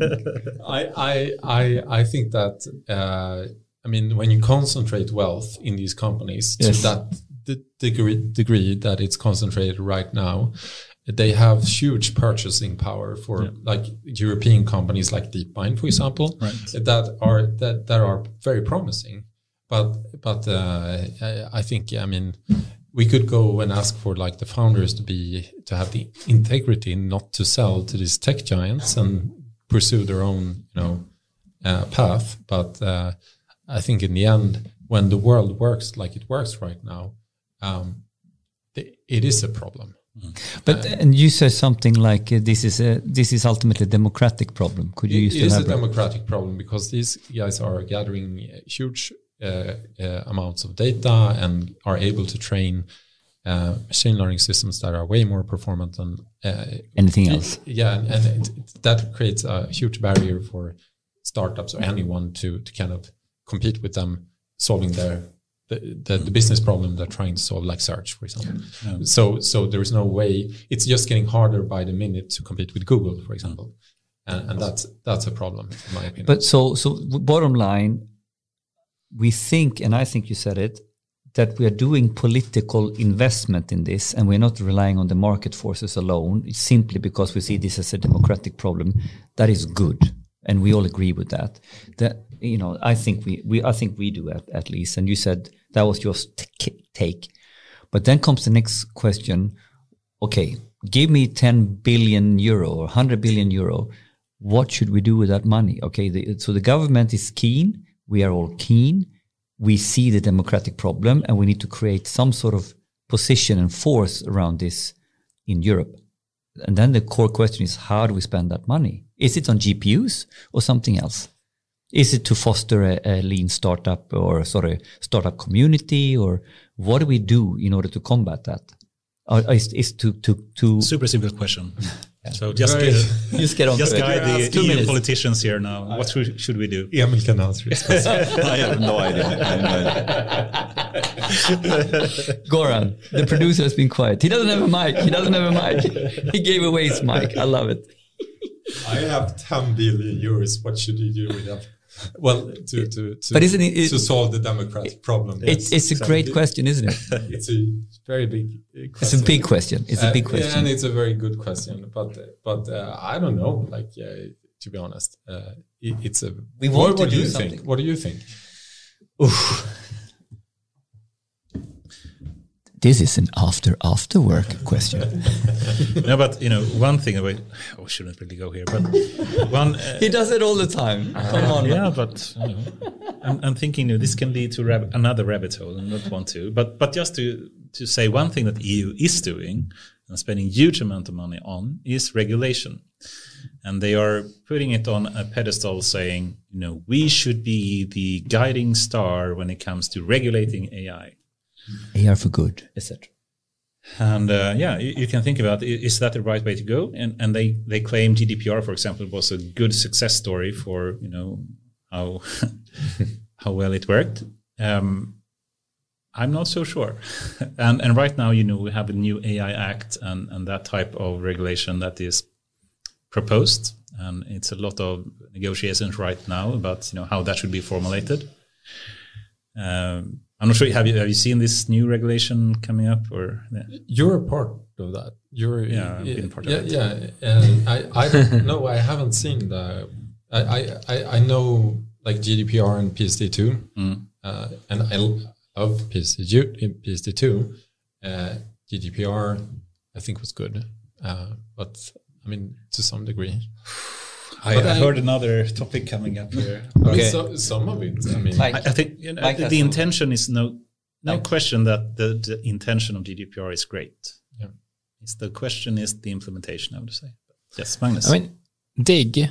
Yes. What's the name of the myndighet? Is it Digitaliseringsmyndigheten in Sweden or something? Yeah. They came up with a report, was it last year, that they could AI, the technology that we have today, could create a value of 140 billion SEK every year. It's maybe not a lot of money, I don't know. That's quite a lot of money. Part of GDPR or GDPR. No, and if you look at what you call felaktiga utbetalningar, like wrong payments from the wealth system, is about 15 billion a year. And I believe if the government was a private company like Klarna or someone, and someone said, like, okay, we are paying 15 billion SEK, or we have a potential value of 140 billion a year, I think they would say, like, maybe we should try to structure some of those problems and go to solve them. Of course, I know there's a lot of people doing that, but I mean, I think that could be a good starting point, because there's obviously a value in the public sector. So there, I think it's a lot of potential. But I think we don't have time. This is the rabbit hole. You asked me the question, what should we do about this instead?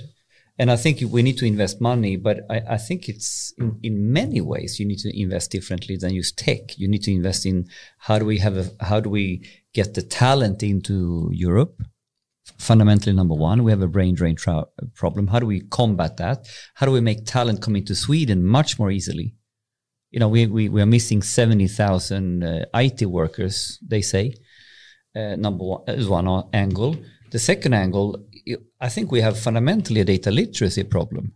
So if we don't understand to ask the right question or the potential or the, you know, if we don't connect the $15 billion SEK problem that can be solved with tech, I mean, like, obviously we haven't done that connection yet, because then in a normal tech company, you would have been on that you would have been on it for immediately.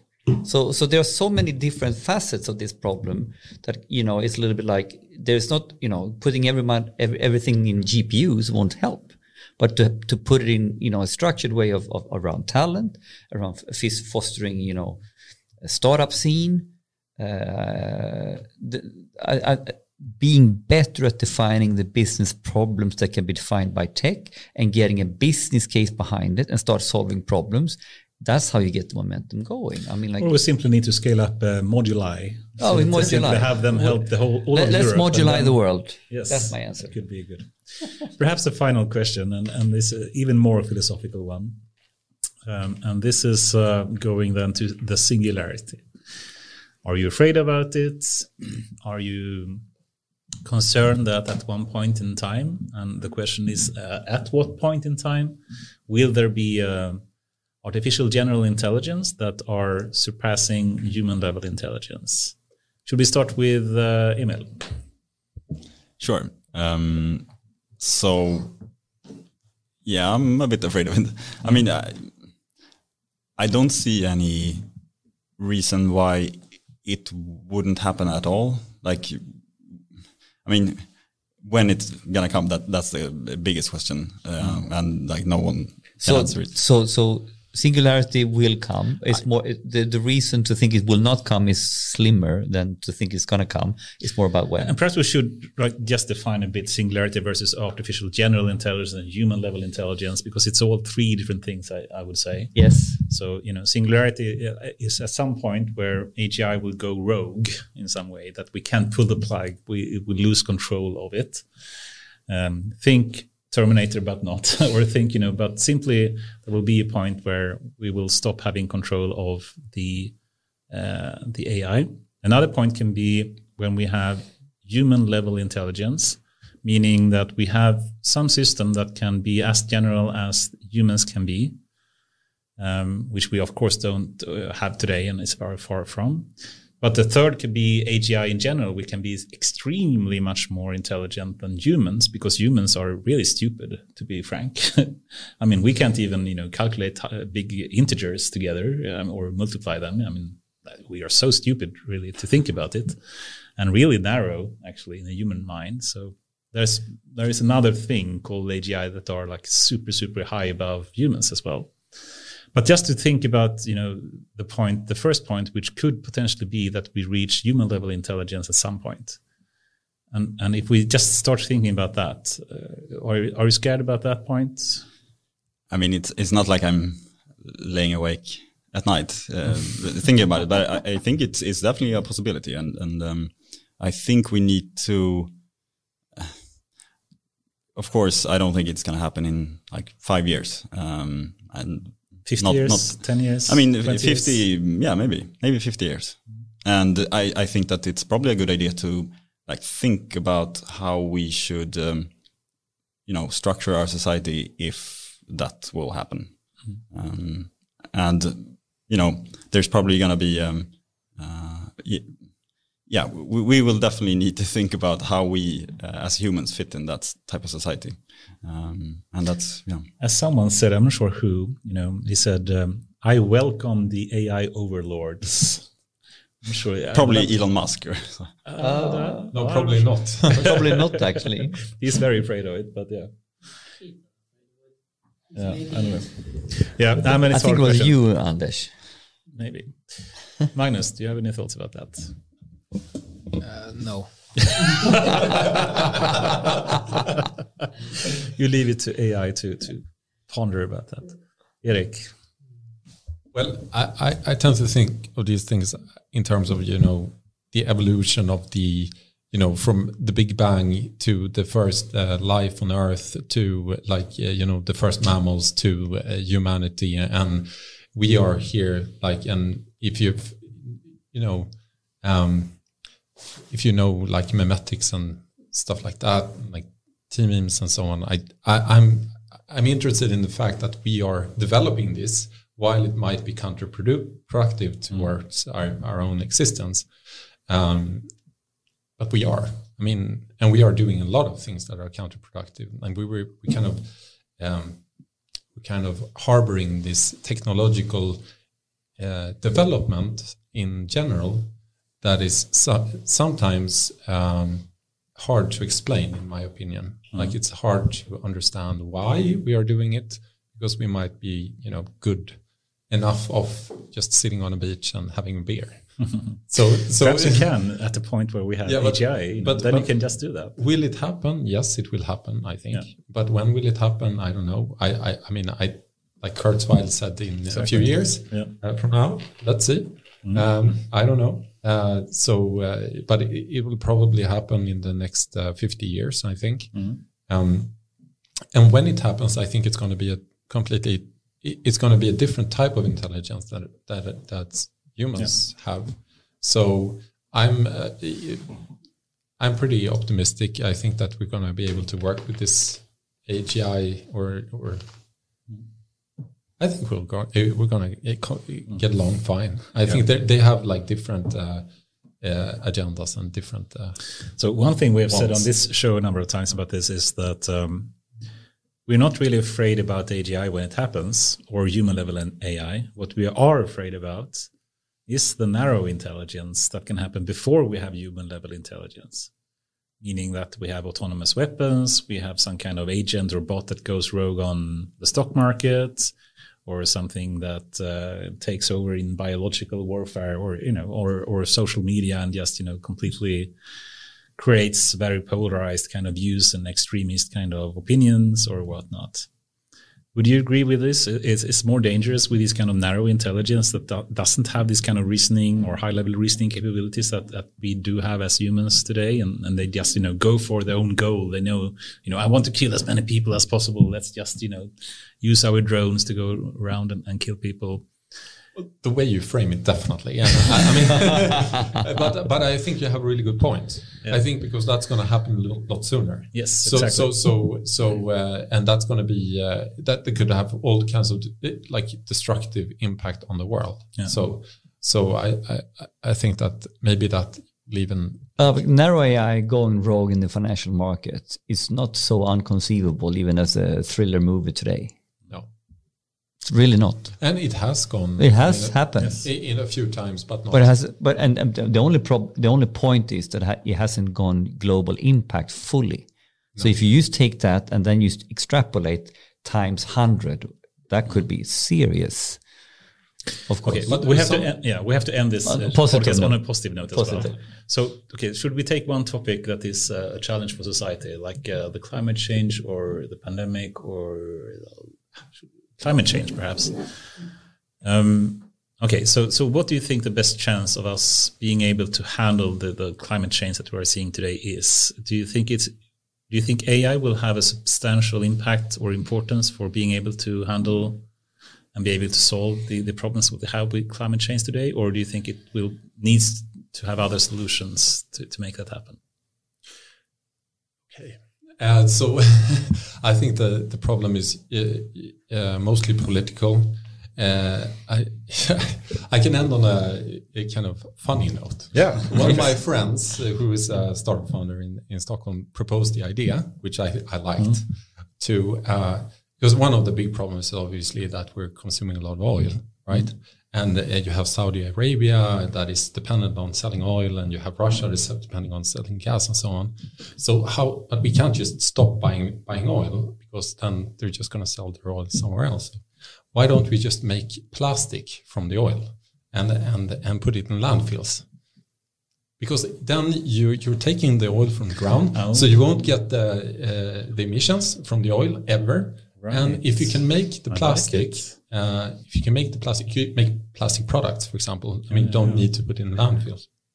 That doesn't evaporate into the soil. That it doesn't cause emissions, right? If you can make the plastic in such a way so that it doesn't cause emissions, you can just make it into things that we can use and then put it in landfills, and then perhaps they will get their money. They can drive around in the cars in the desert. And shouldn't that be Elon Musk's next company, to simply do that? You know, he had fixed the electric cars. Now let's take all the oil and put it in a landfill, and you know, he solved the environmental problems that we have on Earth. Yeah, I mean, it's the fundamental. There's all these stranded assets, right, in oil, and that's the political problem. Why, and we don't get around that, and that's why we don't accelerate. So if we can solve the stranded assets problem for these poor billionaires, we could maybe do a little bit better. Continuously buy this stuff, and then we can build houses out of it and stuff. I like it. Awesome. And eventually, it will end up in that. That's a crazy good idea.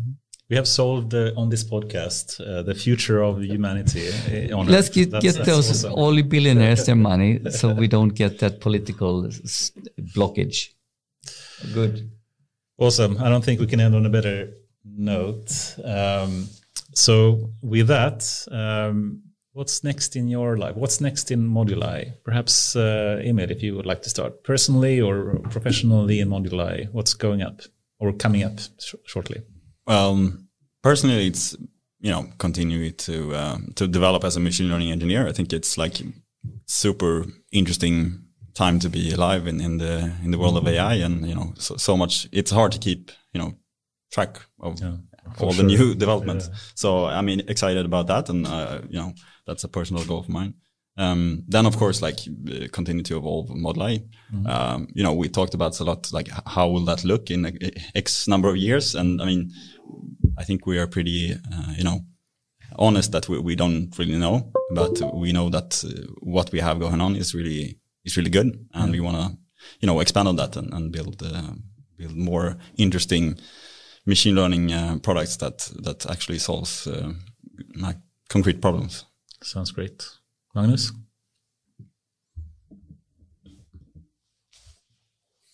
Yeah. I believe, I mean, Modulai, we are solving other people's or companies' problems. But we're also investing in startups where we are co-founders and running the machine learning teams, basically. And I mean, we're talking about machine learning, it's advanced stuff, putting things in production and so, but just to be both a successful consulting company and be a successful investor and support startups, that's a hard challenge, to just do two things and still stay focused. So that's my focus for the next 6 months, to be better on that. Oh, yeah. Very nice. Sounds super exciting. Interesting. Eric?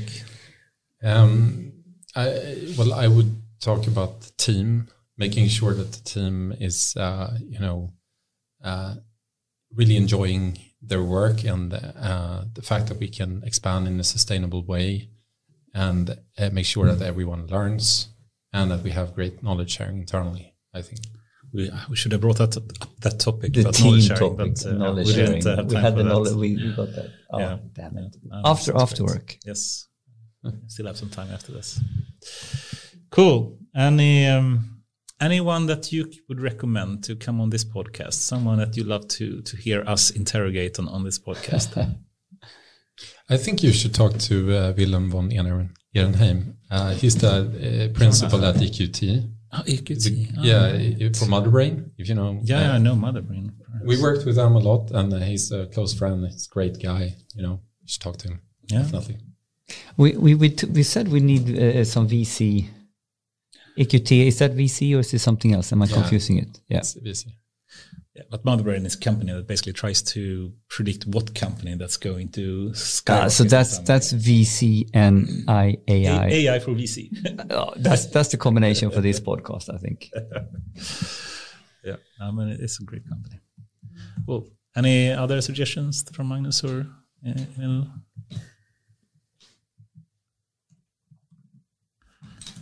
And it should be someone that hopefully can come physically to Stockholm as well. I mean, there's probably a ton of them, but I can't bring one to mind. Yeah. Any cool customers, Magnus, we should talk to? You're doing some cool stuff with some customers that we should have here. That's a leading question, by the way. I think usually they don't want to talk so much, but I believe it would be really interesting to hear someone from the governmental sector, because I know there are some people doing amazing stuff out there, and even if I'm saying, why is no one doing something about that? I know there's a lot of people doing a lot of things, so maybe one of those. They are maybe not showing up so often in the tech scene, but I know there's amazing people. Some specific parts? I think Skatteverket is not the most sexy organization, but they're doing some cool stuff, and it's maybe somewhere from there. Yeah. Yeah. It's one of the most impressive. We have the same understanding authorities that we have in Sweden. So yeah, great. When machine learning AI, they are quite impressive for sure. Awesome. Let's do the after work. But thank you very much, Erik, Magnus, and Emil. It's been a true pleasure to have you here. And as usual, we missed so many topics that we could have spoken about, but. Yeah, I love the discussion. So thank you very much for that. And best of luck with future work with Modulai. Thank you. Thank you, guys. So much fun. Thank you. That's great. Thank you.